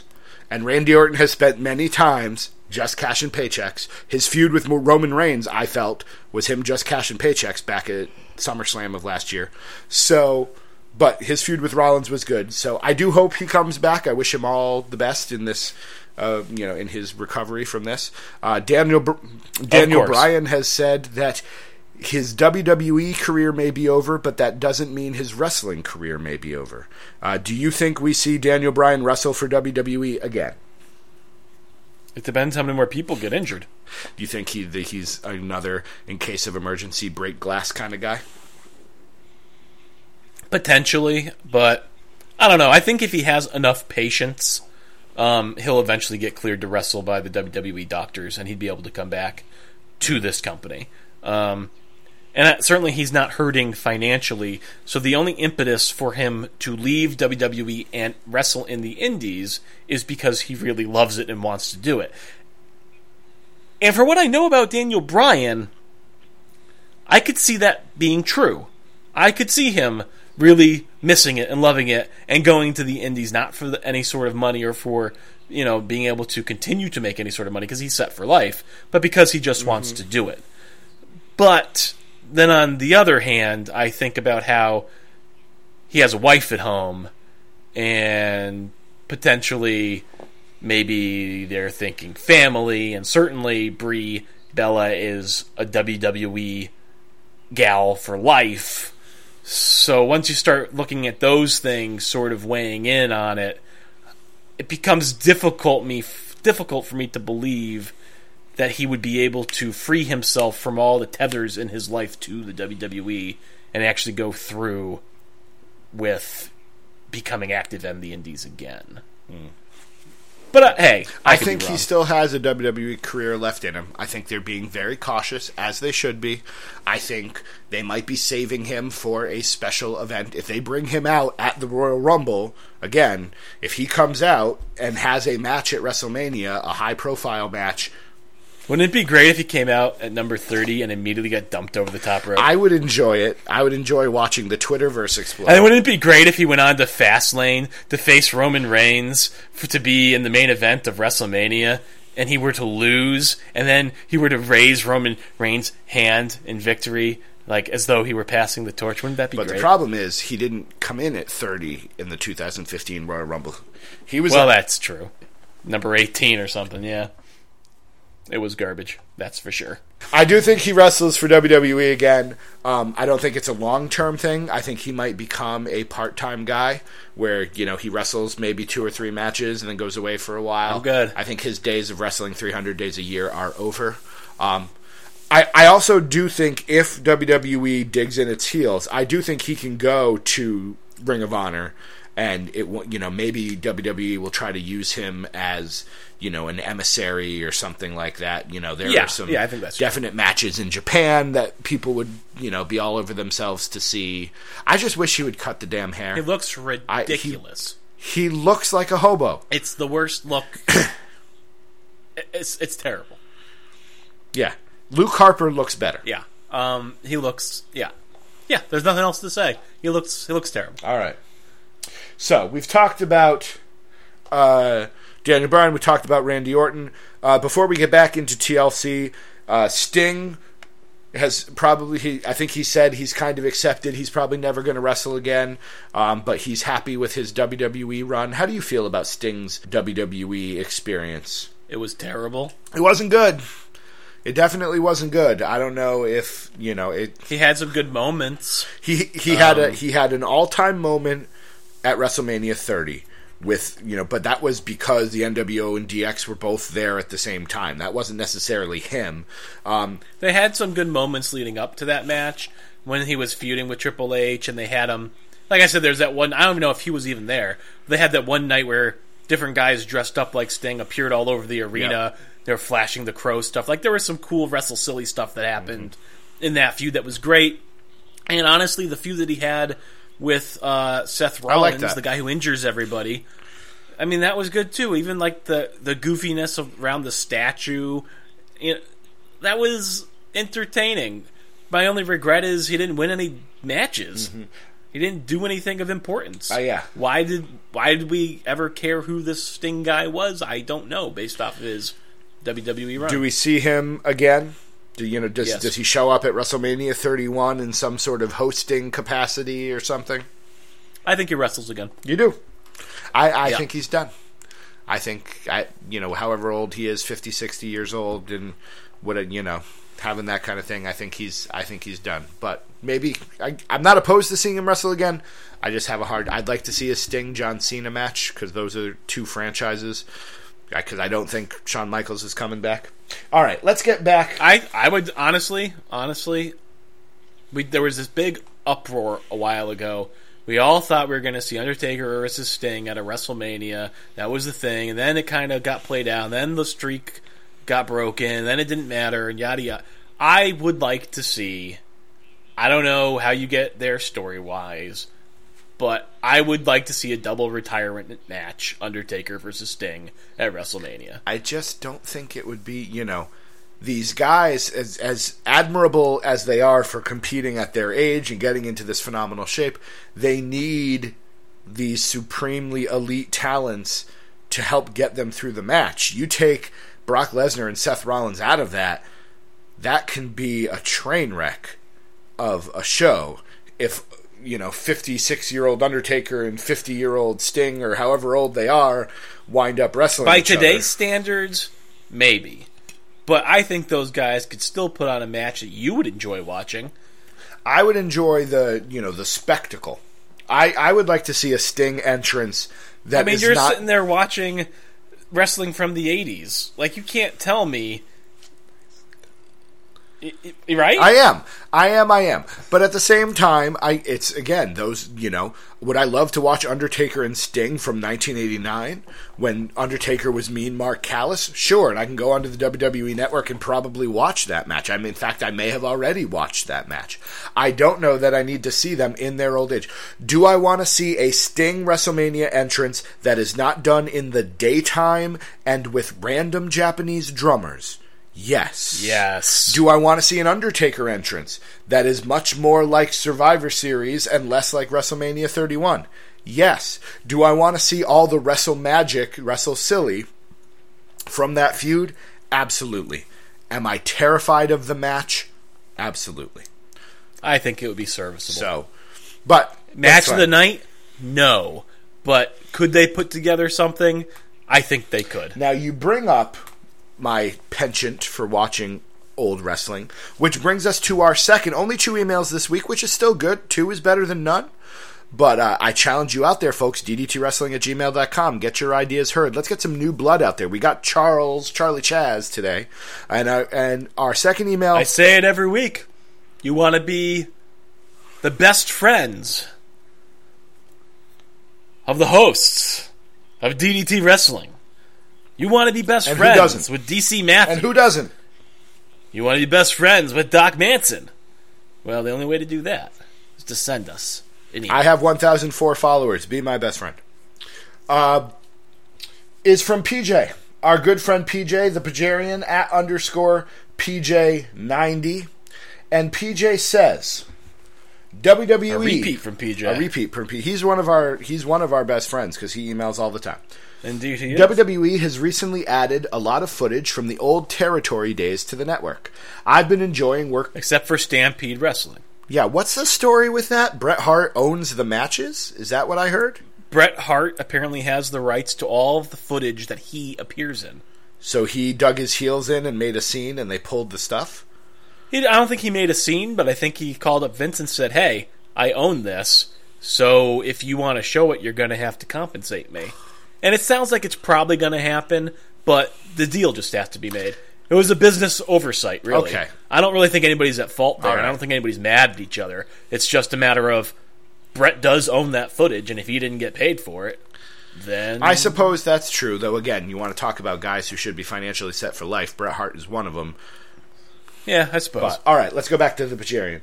I've been enjoying working my way through this footage and seeing a lot of legends either in their prime, Dusty and Flair in the N W A, or just starting out in the business. Chris Jericho is one of the thrill seekers in Smoky Mountain Wrestling. No, no, he didn't say that. I added the thrill seekers part because I know what the name of the tag team. Uh-huh. Bonus points. Earn my respect there, Doc Manson. Who was Chris can't. Jericho's tag partner in the Thrill Seekers? I have be, come on. I've never even seen be, Smoky Mountain Wrestling. Be serious for a moment and tell me who the tag team partner was. I just gave you the hint. If I could be serious for a moment, Heath Ledger. No, Lance Storm. Who again? I suppose also you. How would know. I know who Lance Storm? Because that was his gimmick. He could. If I could be serious for a moment. All right. Do you guys have any interest in these old shows? Well, I suppose Doc no. Manson just answered that question for you. I obviously do, though. I have not. I've been so busy with N I I one fifty, I haven't had a chance to watch anything. I barely got through N X T. Um, I can barely watch the wrestling from the nineties now. I tried watching some of the early Attitude Era stuff, and I can barely watch that. I've had a very hard time. I tried watching some of their real old school stuff, like from the late seventies. I couldn't do it. When the network first started, I, that might have been my problem. When the network first started, I said, I'm going to go back to the beginning. And I looked up like the absolute oldest show that was on the network at that time. And I think that scared me off. Mm-hmm. Maybe I need to give it another I, shot. I, think, I don't know. I think when we do, and I, I've said, when D D T Daily happens, come on, billionaires, pay us. Pay us to do this all day long. Um... I, I think you would enjoy parts of it. There are definitely parts of it. You enjoyed watching some of the Halloween Havocs when we did that back in October. Yeah, the, the dumb parts. Well, but that's that's what you're looking for. You're looking for the dumb parts. All right, so fair P J enough, ends enough. his email talking about how the library was one of the exciting things for him. and he's glad to see they're putting it up. I agree with you, P J, but I will say this. You and I are in the minority. Most people are like Doc Manson and don't care about the archived footage, which is uh. which is why I see, which is why I'm being told on these things. There are a lot of modern names showing up in the N A I one fifty. Who is the best female wrestler of all time? Sasha Banks is close to winning. But here's the thing, here's the thing, here's the thing. The issue with that is that you have an online survey that you're promoting largely through Twitter. I don't think a lot of people our age or older that were way big into wrestling in the time frames you're talking about are necessarily super active on Twitter in the same uh, groups that you are advertising to. I'm not saying they're not out there, but you, I don't think you've connected with too many of them yet. So do I? Do I need to start sending out a mailer? No, but I'm just saying I think your results are indicative of the to, audience that you've fostered. Do I need to find a telegraph? Morse code? N A I one fifty? I'm just I'm just asking. I would love to get a wider swath of people to take part in this, but I I have the the way I get myself heard is through Twitter. And yes, you're right. I am appealing to a very young demographic as evidenced by the surveys that I'm seeing. But I am. I will someday go through the old stuff.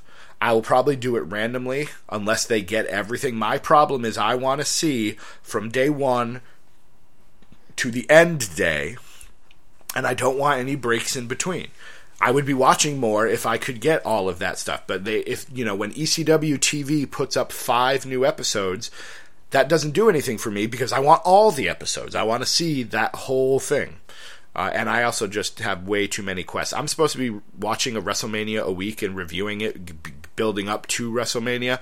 I wrote one article and then never watched a WrestleMania because I got busy with other things. I just this, this is the story of my life, is I come up with these great ideas, or at least I think they're great ideas, and then I don't have the attention span to finish them. I don't know why. But somehow we're still podcasting. This is it's because of you. I don't know that I'd still be doing I don't know that I'd still be doing this one-man show that I was trying to do. Writing no? writing poems. Grizzly Matthews wouldn't have writing uh, poems with the names broken out and done his own skit every writing week poems and... with the names of the P W I five hundred. So, I don't know. Now, that said, you said I don't have an appreciation for the old stuff, but I actually do. I think it's awesome that it's on the network, and I think it's really cool that it's there for me to watch at any time. I, I'm sort of, you know, dissatisfied with myself that I don't want to go watch it. It's awesome that it's there, and it's, it's a good, it's a fantastic resource. What I really want from the network, though, is I want a button that just plays the wrestling. Like, I, pick a promotion, plays the wrestling, and plays it in order of all the events chronologically. But again, you have to have everything, and they don't have everything. Right, right. And that's the thing. That's the issue. I want to just press play on the Attitude Era, and I want to see the pay-per-views dropped in chronologically appropriate. Yes. I don't there's, want to have to go looking it up. There's the Raw. Th- I just want to press play, and then when I come back, hit resume, yeah. and it just keeps going. There's Raw. That there's SmackDown. There's the pay-per-views. Yes. That's there what I want. Be a, from the there network. Should be a button that lets you skip a match or skip a segment. You know, if all of us... I mean, that's the other thing. That's the other thing I learned trying to watch some of those early Attitude Eras. You're watching it and you're saying, oh, man, I can't wait to see what The Rock is up to this week and what Stone Cold's up to this week. And then there's an hour and a half of everybody other than Stone Cold and The Rock. And you're kind of like, I don't remember any of yeah. this. It's Mark Henry versus Brackus, who's a guy you have to go to, you know, Wikipedia to look up who he is. I just saw him online somewhere, so I remember him. You watch, you know, and there should be a button so you can skip it, and there should be a button where, if you don't care, there should be a random playlist where it'll pick something from the W W E Network, and it will randomly play some event, and so you sit down, and it doesn't matter what the story is, you just watch something randomly. Again, yeah. lots of lots of things we could fix. All right.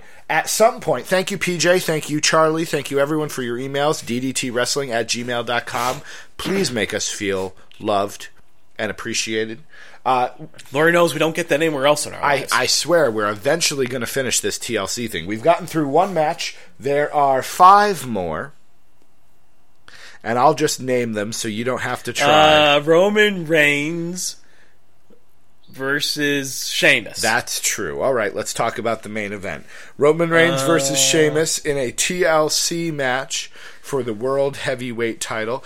Uh, how have you felt about the League of Nations in its first weeks? It's fine. Our, it's a it's it's a it's a loose team of people who are put together because they all come from different places and they weren't really doing anything else. So people, let's put them together. People have said that that they want a backstory. They want to know how the League of Nations was formed. And I'm like, well, all the heels share a locker room. So I'm sure Correct. They just got together. And it doesn't bother me. I don't I, I just But again, in terms of being invested in the League of Nations, I think it's a great idea. I said this when Sheamus was crowned champion. It wasn't what we were hoping for, but we got to see the resurgence of a guy who's capable. I said that also about Wade Barrett that next day, like on Raw, and I think that was when Rusev got repackaged a little bit, and I'm feeling the same way about Del Rio. These are all guys who are perfectly capable. They're not the ones we had in mind. We Maybe we wanted to see a Dean Ambrose heel turn, whatever, but all these guys, I think, are perfectly capable of being top guys, and they're getting the chance. Mm-hmm. So hopefully something comes of this. Are you sad that Mex America is no more?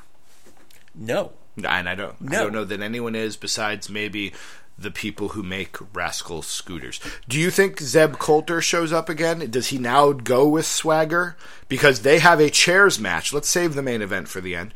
They have a chairs match at T L C. Swagger versus Del Rio. Del Rio. In a chairs match for the U S title. Jack Swagger's on a pay-per-view out of nowhere? Jack Swagger's in a title match on a pay-per-view out of nowhere. Yeah. You want to talk about resurgence? We got resurgence from all sorts of people, even the people we. I didn't, don't think Jack Swagger has it though. We didn't want all those to. Other guys.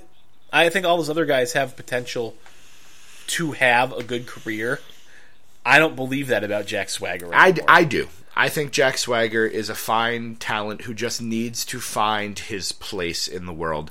I don't know that the All-American American is his place. No, it's not. You know, I don't think that's what we need him to be. I'm terrified that when John Cena comes back, which is going to happen sooner rather than later, I'm sure, when John Cena comes back, Jack Swagger's going to be like mini Cena, and it's going to be the League of Nations versus the All-Americans, plural, Cena and Swagger, and maybe they'll pick one other person. But I don't know. I just...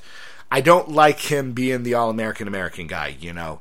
He's a guy, I remember Chris Nowinski, the guy before he got the head concussions, and, you know, he had the Letterman jacket. He kind of was the frat boy.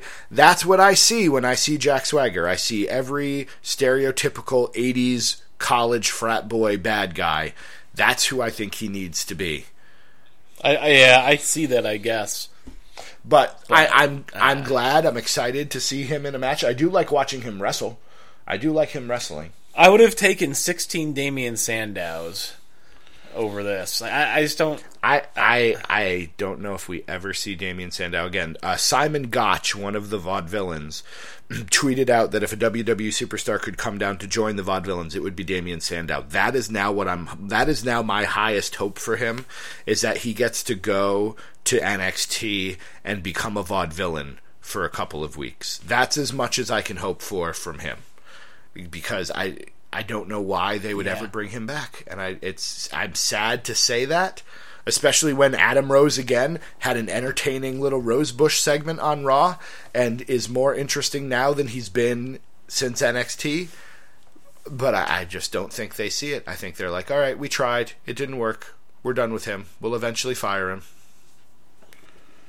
This makes me sad. Right. Well, let's talk about something. Oh, Del Rio or Swagger? You didn't predict it. Del Rio. How dumb do I want to look? I'm never afraid of feeling dumb. We will have a new United States champion, and his name will be Jack... Zeb Coulter. I, Zeb Coulter will help Jack Swagger win. Sure. Yeah, that seems probable. Maybe... Oh, no, Cesaro's hurt. Dang. Cesaro's hurt. All right, yeah. Zeb Coulter helps Jack Swagger win. I'll go ahead... and predict, and I know I'm going to be wrong, but it'll be fun. I'll predict Jack Swagger wins the U S title and uh, probably does nothing with it, but at least he'll win it. So, all right. What's Wade Barrett doing? Anything? No. Wade Barrett, I, I'm guessing Wade Barrett is comes out with Sheamus, you know, and do something with it. Oh, Dean Ambrose versus Kevin Owens. That's on this card. Dean Ambrose versus Kevin Owens for the Intercontinental title. Oddly enough, no stipulation. Despite the fact that this is a T L C pay-per-view, it is just a match. Couldn't you make it a street fight? Couldn't you make it a Falls Count Anywhere match? It'll be a... Do we have a ladder match yet? We do have a ladder match. Which one is that? That is for the tag team titles. New Day versus Usos versus Lucha Dragons in a triple threat ladder match, which should be good. And we have a chairs match. Yep. We And the tables match is the Dudleys, I presume? Yep. We have a tables, a ladders, a chairs, and a tables, ladders, and, and chairs. But our... What's the... But our... So then we're going to have a stairs match. Uh... I don't know that they're advertising this as tables, ladders, chairs, is, and wait, stairs. So the main event, does the main event have a stipulation either? It's T L C. So everything goes. Yes. Oh, uh, okay. Yes, because Roman Reigns needs tables, ladders, and chairs to get over. So Dean Ambrose and Kevin Owens have no stipulation. No, neither does Charlotte versus Paige. Hmm. So, I don't know. I don't know, but yeah. Am- Ambr- Ambrose. That's gonna be a, that's that's gonna be. A now, to match. Be fair, Ambrose and Owens don't need a stipulation to have a good match. Nope. They don't. Some of these other guys, Roman Reigns, might need a stipulation to have a good match, especially against Sheamus. Now, I would like to see Dean Ambrose and Kevin Owens have a stipulation match, though, because I feel like those guys could use that stuff in imaginative, creative, mm-hmm. interesting ways. Uh, that other people perhaps would not. Now, maybe, and again... But they certainly don't. And again, either. I'm I'm guessing, and I'm probably being very ide- idyllic in doing so. Maybe, because this is the beginning of their feud, they have a gimmick match at the Royal Rumble, and it just carries over. Maybe that's it. But I agree. You give them any stipulation, you know, Kevin Steen's done ladder matches before and done very well with them. Dean Ambrose has done... Cell matches, popcorn truck, hot dog cart, trunk of the car matches, and done. He did Money in the Bank a couple times, yeah, right? I, I would assume so. So he did the Intercontinental ladder match at WrestleMania. So I, I think they would do just fine. Maybe there'll be a stipulation added, but I'm guessing it's just a regular match. But I'm still, that might be... Match of the night. That's probably, I'm looking forward to the tag team match, but I'm pro- that is on par with it. The Which tag team match are you looking forward to? New Day versus Usos oh, okay. versus Lucha well, Dragons. Sure you weren't talking, uh, make sure you weren't talking about uh, the elimination match. I'm excited for that because I like matches like that, the Survivor Series style where one person gets eliminated, then another, then another. Isn't it weird that that match wasn't on Survivor Series? It's a it's, it's a little odd. Happening now instead. A, but regardless, they were in different places story-wise. So, wouldn't have so Ambrose and Owens. What do you think? It's going to be a great match. Of, match the predict night. It. Um, Owens, Ambrose. Who wins? Owens.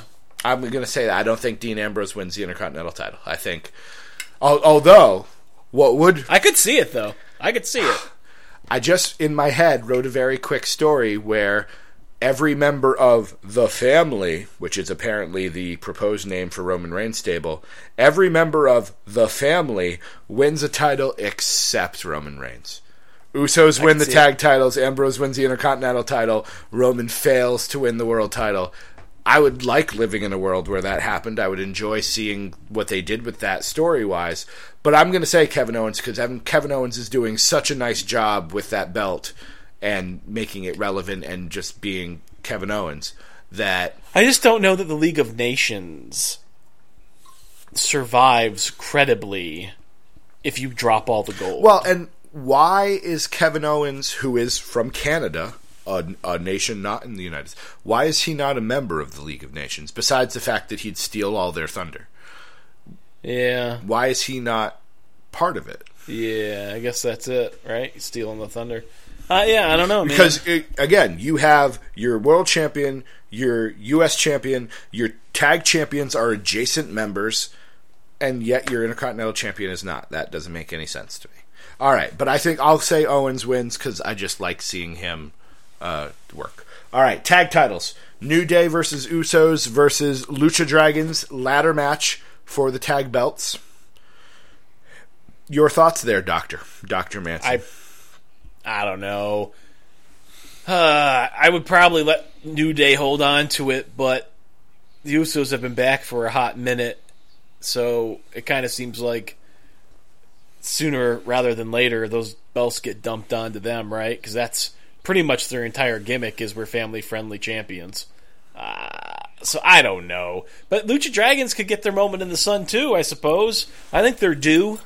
Um, and I gotta tell you, man, last couple of weeks, I had come around on New Day, but they are jumping the shark with the uni- with me. the unicorn thing. It's not the unicorn thing. That piece of merch is fine, but just the way they're coming out now, and they're just completely over the top and loud and obnoxious. Like, they're they're they're not on the side of entertaining that I want them to be on anymore. They're they're starting to tip the scale to legitimately unwatchable. And I don't like what they're doing to other people's characters. Like, I understand Sasha Banks and them have this cute little thing going on backstage and on Twitter, but when you have them come out and celebrate with her, and suddenly she's twerking on Raw, and this is Sasha Banks, the boss. Do we remember who the boss is? The one who's kind of above it all and better than this? To suddenly just be part of this comedy act, twerking it? Just buying into this whole, just gotta get noticed any way I can get noticed? That's what I'm reading from that grouping overall. Getting noticed by any means necessary. Like, that just... We talked a while back about ruining Lana as a strong female character, and I kind of feel like that's what's happening to Sasha Banks. Not to say she ever got an opportunity to be a strong character on Raw. Ever since she left N X T, she's kind of just been floundering. But she had the potential as a performer to regain what she had in N X T, and now I just... I don't see that as happening anymore. This what do you This think? Might be a conversation better saved for another day. I'm not sure W W E really wants strong female characters.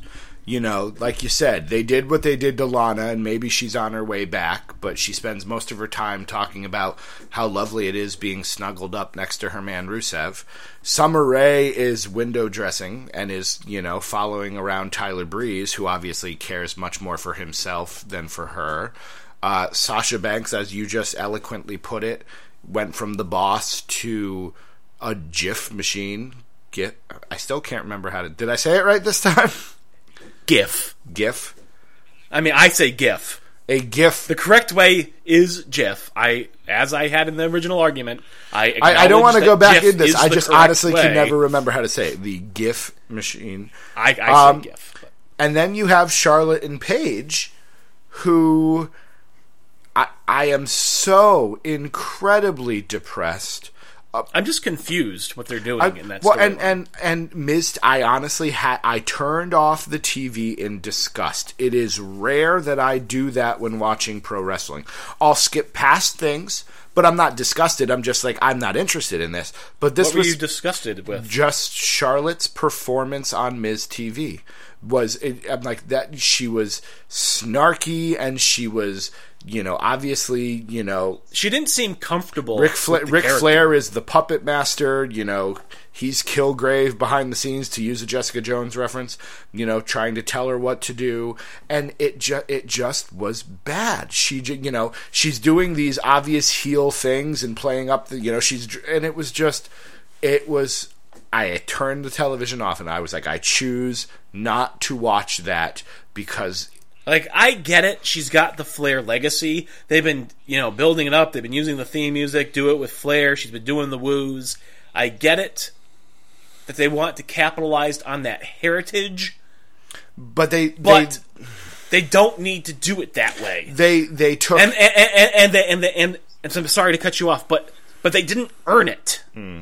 They just suddenly had her come out with Rick and suddenly she's now the dirtiest player in the game because that's what Ric Flair was. Well, yes. They didn't get there organically. No. They just, within two weeks, she's now coming out in leather pants with matching Rolexes. I, go ahead. I'm sorry. But you're absolutely right. They they took everything away from her that made her such a special N X T talent. In N X T, she was just the natural athlete. And you knew she was the daughter of Ric Flair, but she didn't pop it in your face. It was just the fact that she is a physical specimen and a natural talent who was better than you most of the time. That was what made her so good. And then you, they bring her up to W W E. She starts wearing pink. She's got the facial glitter, which is not anywhere near what her character was down in N X T that I was aware I didn't of. Find that, well, you're right, but I didn't find that offensive. I didn't. I just ways. saw it as a bad sign. I'm like, okay, they're trying yeah. to make her a diva. And again, this goes back to this whole non-strong female characters thing. They want, you know, there's a reason Missus Matthews doesn't watch women's wrestling and is not a big fan of anyone watching women's wrestling because it either objectifies or demeans women. And I'm beginning to see that point of view because here is Charlotte, supreme talent, supreme heritage, and now not only is she starting to, you know, do the very stereotypical Bella type things. That's what bothered me, is I heard her, I saw her, and I said, you're doing a Bella if the Bellas happen to be related to wrestlers. You're doing all of the things that a Bella would do, and that's not who you are. And if a Divas Revolution is going to mean you're going to turn into a Bella, I would have preferred no revolution at all. Yeah. And, like, it's just, the whole revolution is in a weird place, right? Paige has been this heel character now for a while, but now it's turning out that she was right about Charlotte all along. So all those dastardly evil things that she did and said, like the comment she made about Reed Flair was out of line, and it was a, no matter how you read that line, it was a heelish thing to say, right? And yet, somehow, in all of this, we've come to the other end of the story, and it turns out Paige was right. Mm-hmm. Charlotte is, in fact, only using the Flair name to get where she got. And Paige, despite saying something in a very negative way, has been proven right. So she was actually the good guy in all of this? It doesn't make any sense. No. And maybe it's me trying to put good guy, bad guy faces on everything, but it just, the story is so convoluted. It's well, and, and, and it's, it's the tale of two weeks. Two Mondays ago, when uh, Charlotte and Becky had the match and Charlotte cheated to win, I loved that storytelling because you were blurring the lines. And I think yeah. that's okay to blur the lines and be like, all right, Paige acted like a heel, but she's telling the truth. And if and if, and if they wanted to do that slowly over the course of six months, and then, you know, coming out, out of WrestleMania or whatever, now suddenly Charlotte's turned a new leaf, and we've seen hints of it all along, and the influence of Flair as her, as Ric Flair, as her manager, has been growing over her. Like, if you wanted to earn that change in her character over time, I would have been fine with it. Yeah. Well, and this, because everything in my life these days ties into the N A I one fifty, I asked at one point what the optimal number of pay-per-views would be, and the answer to me is not twelve. You have three weeks to tell a story, so they're trying to put what could be months of a story into a three-week time compressor to get from Survivor Series to T L C, and it was just and and I, and I just don't know. Yeah, I just don't know why they do that. They're they're under no obligation to compress. They can have multiple matches. You can have things happen. So one story beat, instead of having one story beat happen every week, you can have one story beat happen over the course of three weeks. Mm. That's okay. And have the feud last three pay-per-views. There's nothing wrong well, with and that. Well, and again, we're getting into this very deep philosophical thing. We're, we're just not interested in doing T L C predictions, obviously. Uh, it's a three-hour show. It's a three-hour show, so they feel like they have to do a story beat a week because I've got one hundred eighty minutes to fill or whatever it is without commercials. So I need to tell a part of the Paige Charlotte storyline because that's what's happening. And so, again, I was just kind of disgusted with how it turned out. You went from excellent storytelling to what I considered to be very awkward and poor storytelling. Charlotte, like you said, did not look comfortable. Anytime Ric Flair comes out, it's all about him, which irritates me. He should not be styling and profiling on the way to the ring. He should be... She was doing fine on her own. She's the star. You need to let her be the star. You do not come out there, you seventy-year-old man, and get yourself over. You're a sixteen-time world champion. You're already over.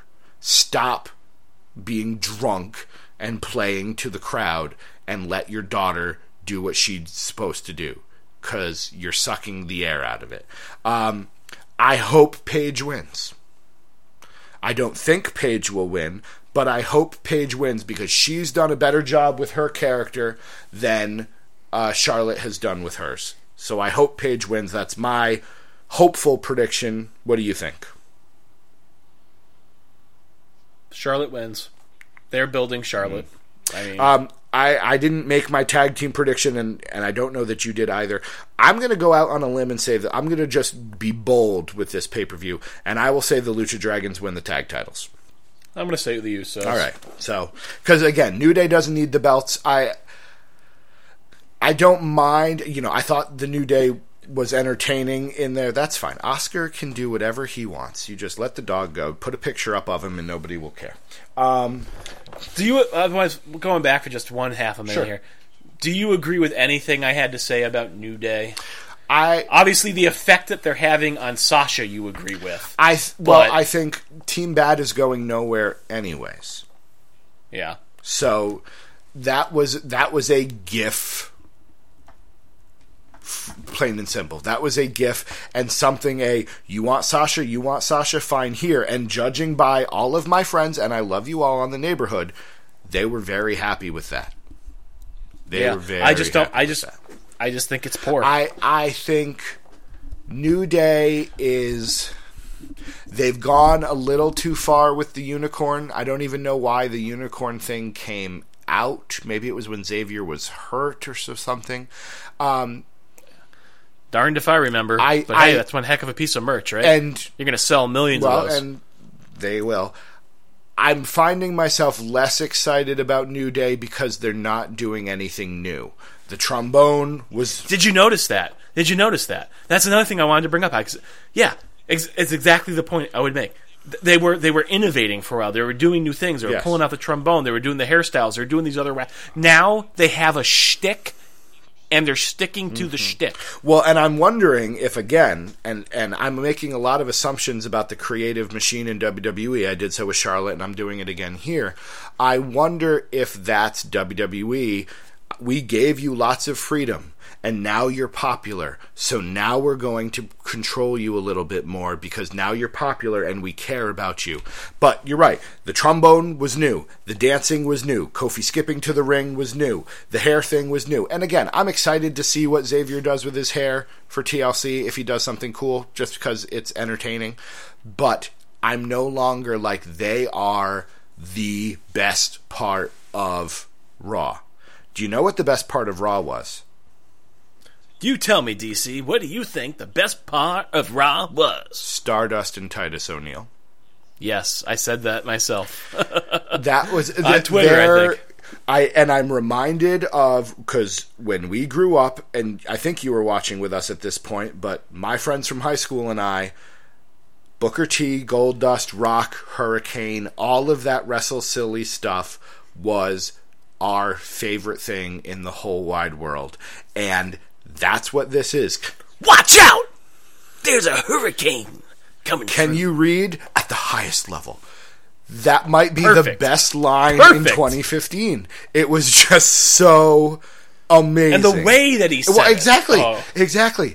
I I know a lot of Perfect people want delivery. A lot of people have been on Twitter all for for years now, or at least a year and a half, saying they want Cody back. They want Cody back. I gotta tell you, I'm not seeing as much of that anymore, and I think it's because Stardust is starting to grow on people. And if they're gonna be silly about it like this, I, I just loved that. It's a quick little thing, but the two of them together are great. I, I'm excited to see where that goes. New Day is no longer must-watch television for me. Yeah, I'm with you. All right, so I'm going to say Lucha Dragons. You're going to say the Usos. Uh, we both said Owens. That brings us to our main event. It is a T L C match, and it is kind of uh, not an afterthought, but it is not the thing that either of us are most looking forward to. Sheamus and Roman Reigns.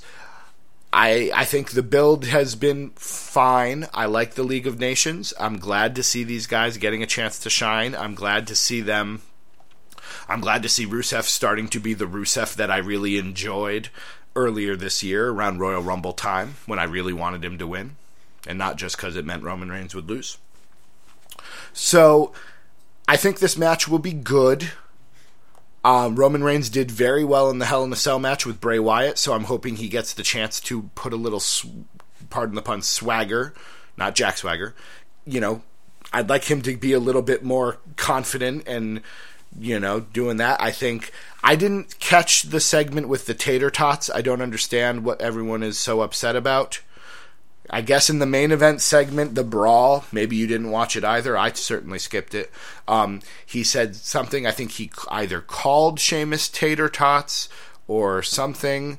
Um, you know, people, of course... I think I've got it on the D V R. I'm going to have to go back and check. People, of course, accused him of being racist because, uh, you know, Irish people like potatoes, so calling him tater tots is racist. Yeah, I mean, in this P C world that I, I have I have heard, you know, reducing a race of people down to a potato has been considered...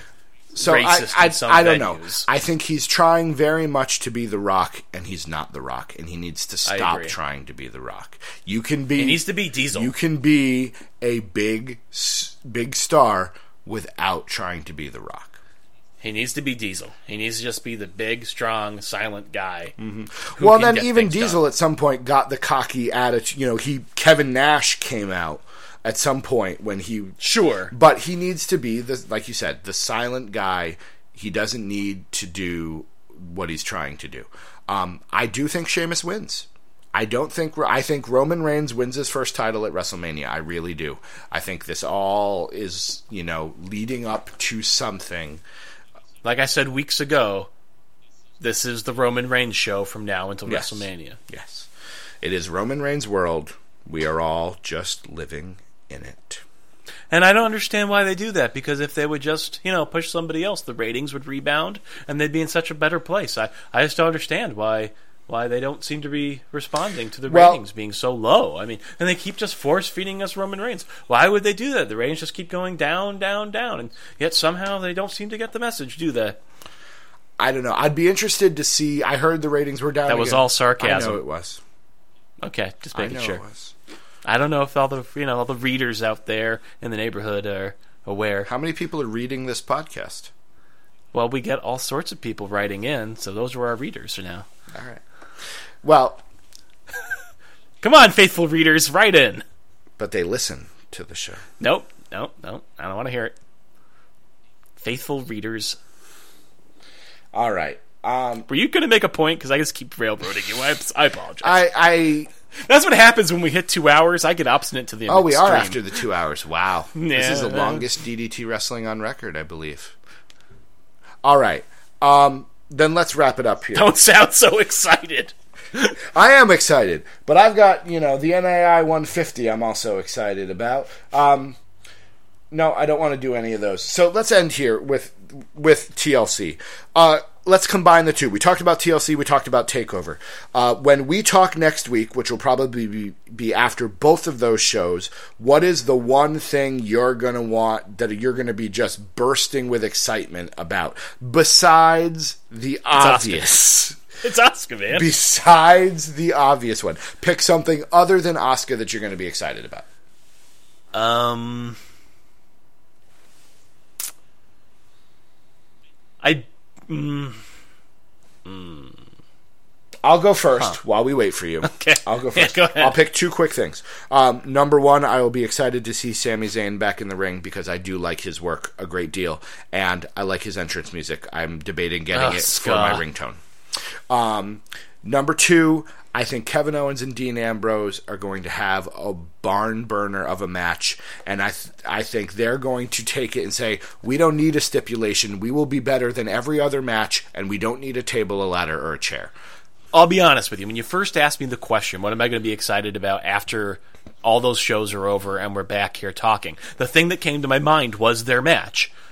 But I have a feeling I'm going to really enjoy that match in the moment, and then I'm going to see some really great wrestling on TakeOver four days later, and then by the time we talk on Thursday night or later, I'm not going to be able to remember much about that Owens-Ambrose match, unless you specifically recall it from my memory. You know what I mean? I just, I even when I get to see something, I think it's going to be a fantastic match. I'm probably going to be super uh, happy with how it turns out, but I it just doesn't stick in my craw like that. You know what I mean? I don't know if I would maintain excitement for that, having seen it five days ago by the time we talk again. You know I, what I, I mean? think that's fair. Um, and again, you're going to be all on the Asuka Express. And we're going to have, just well, just don't forget, we're also, after T L C and before TakeOver, going to have another Raw. So we're going to be that much further past Owens Ambrose by the time we talk, which again. Is why we need to do daily podcasts, because we'll talk about T L C on Monday, and then we'll talk about Raw on Tuesday, and then on Wednesday you'll answer all the T L C or my N A I one fifty. Then Thursday we'll talk about N X T. Friday we'll do more N A I one fifty. What about SmackDown? Nobody watches SmackDown. Somebody really liked how offended I, it was Reese. Uh, somebody really liked how offended I was when you said, you know, it was like, you know, I don't watch Ryback. Baxter, you know, I don't speak Spanish. All right. So when we come back to you, because we're going to wrap this show up, folks, we're going to get on out of here. Uh, we have latkes to eat. Um, I hope that when we come back together, we're going to talk about two excellent pay-per-view caliber events. I know they're on the network, so they don't really count as pay-per-views anymore. And I hope that... You paid nine ninety-nine to view them. I hope that... We, that's technically true. I hope that we are surprised by something. I hope that we're talking about something that happens on either of the shows that... Ge- I always that, that genuinely shocks us. I hope for a... I would like at least one mark-out moment between now and the next time we talk. Well, I will make one guarantee. What's that? It will not be the return of Shane McMahon. Here comes money! And that's, and that's a guarantee. All right. He is Doc Manson. You can find him I on sure Twitter am. at Doc Manson. I am D C Matthews. You can find sure me is. on Twitter at D C Matthews. That's N A I. Not important. D D T Wrestling at gmail dot com. Be our best friends, and we will see you around the neighborhood.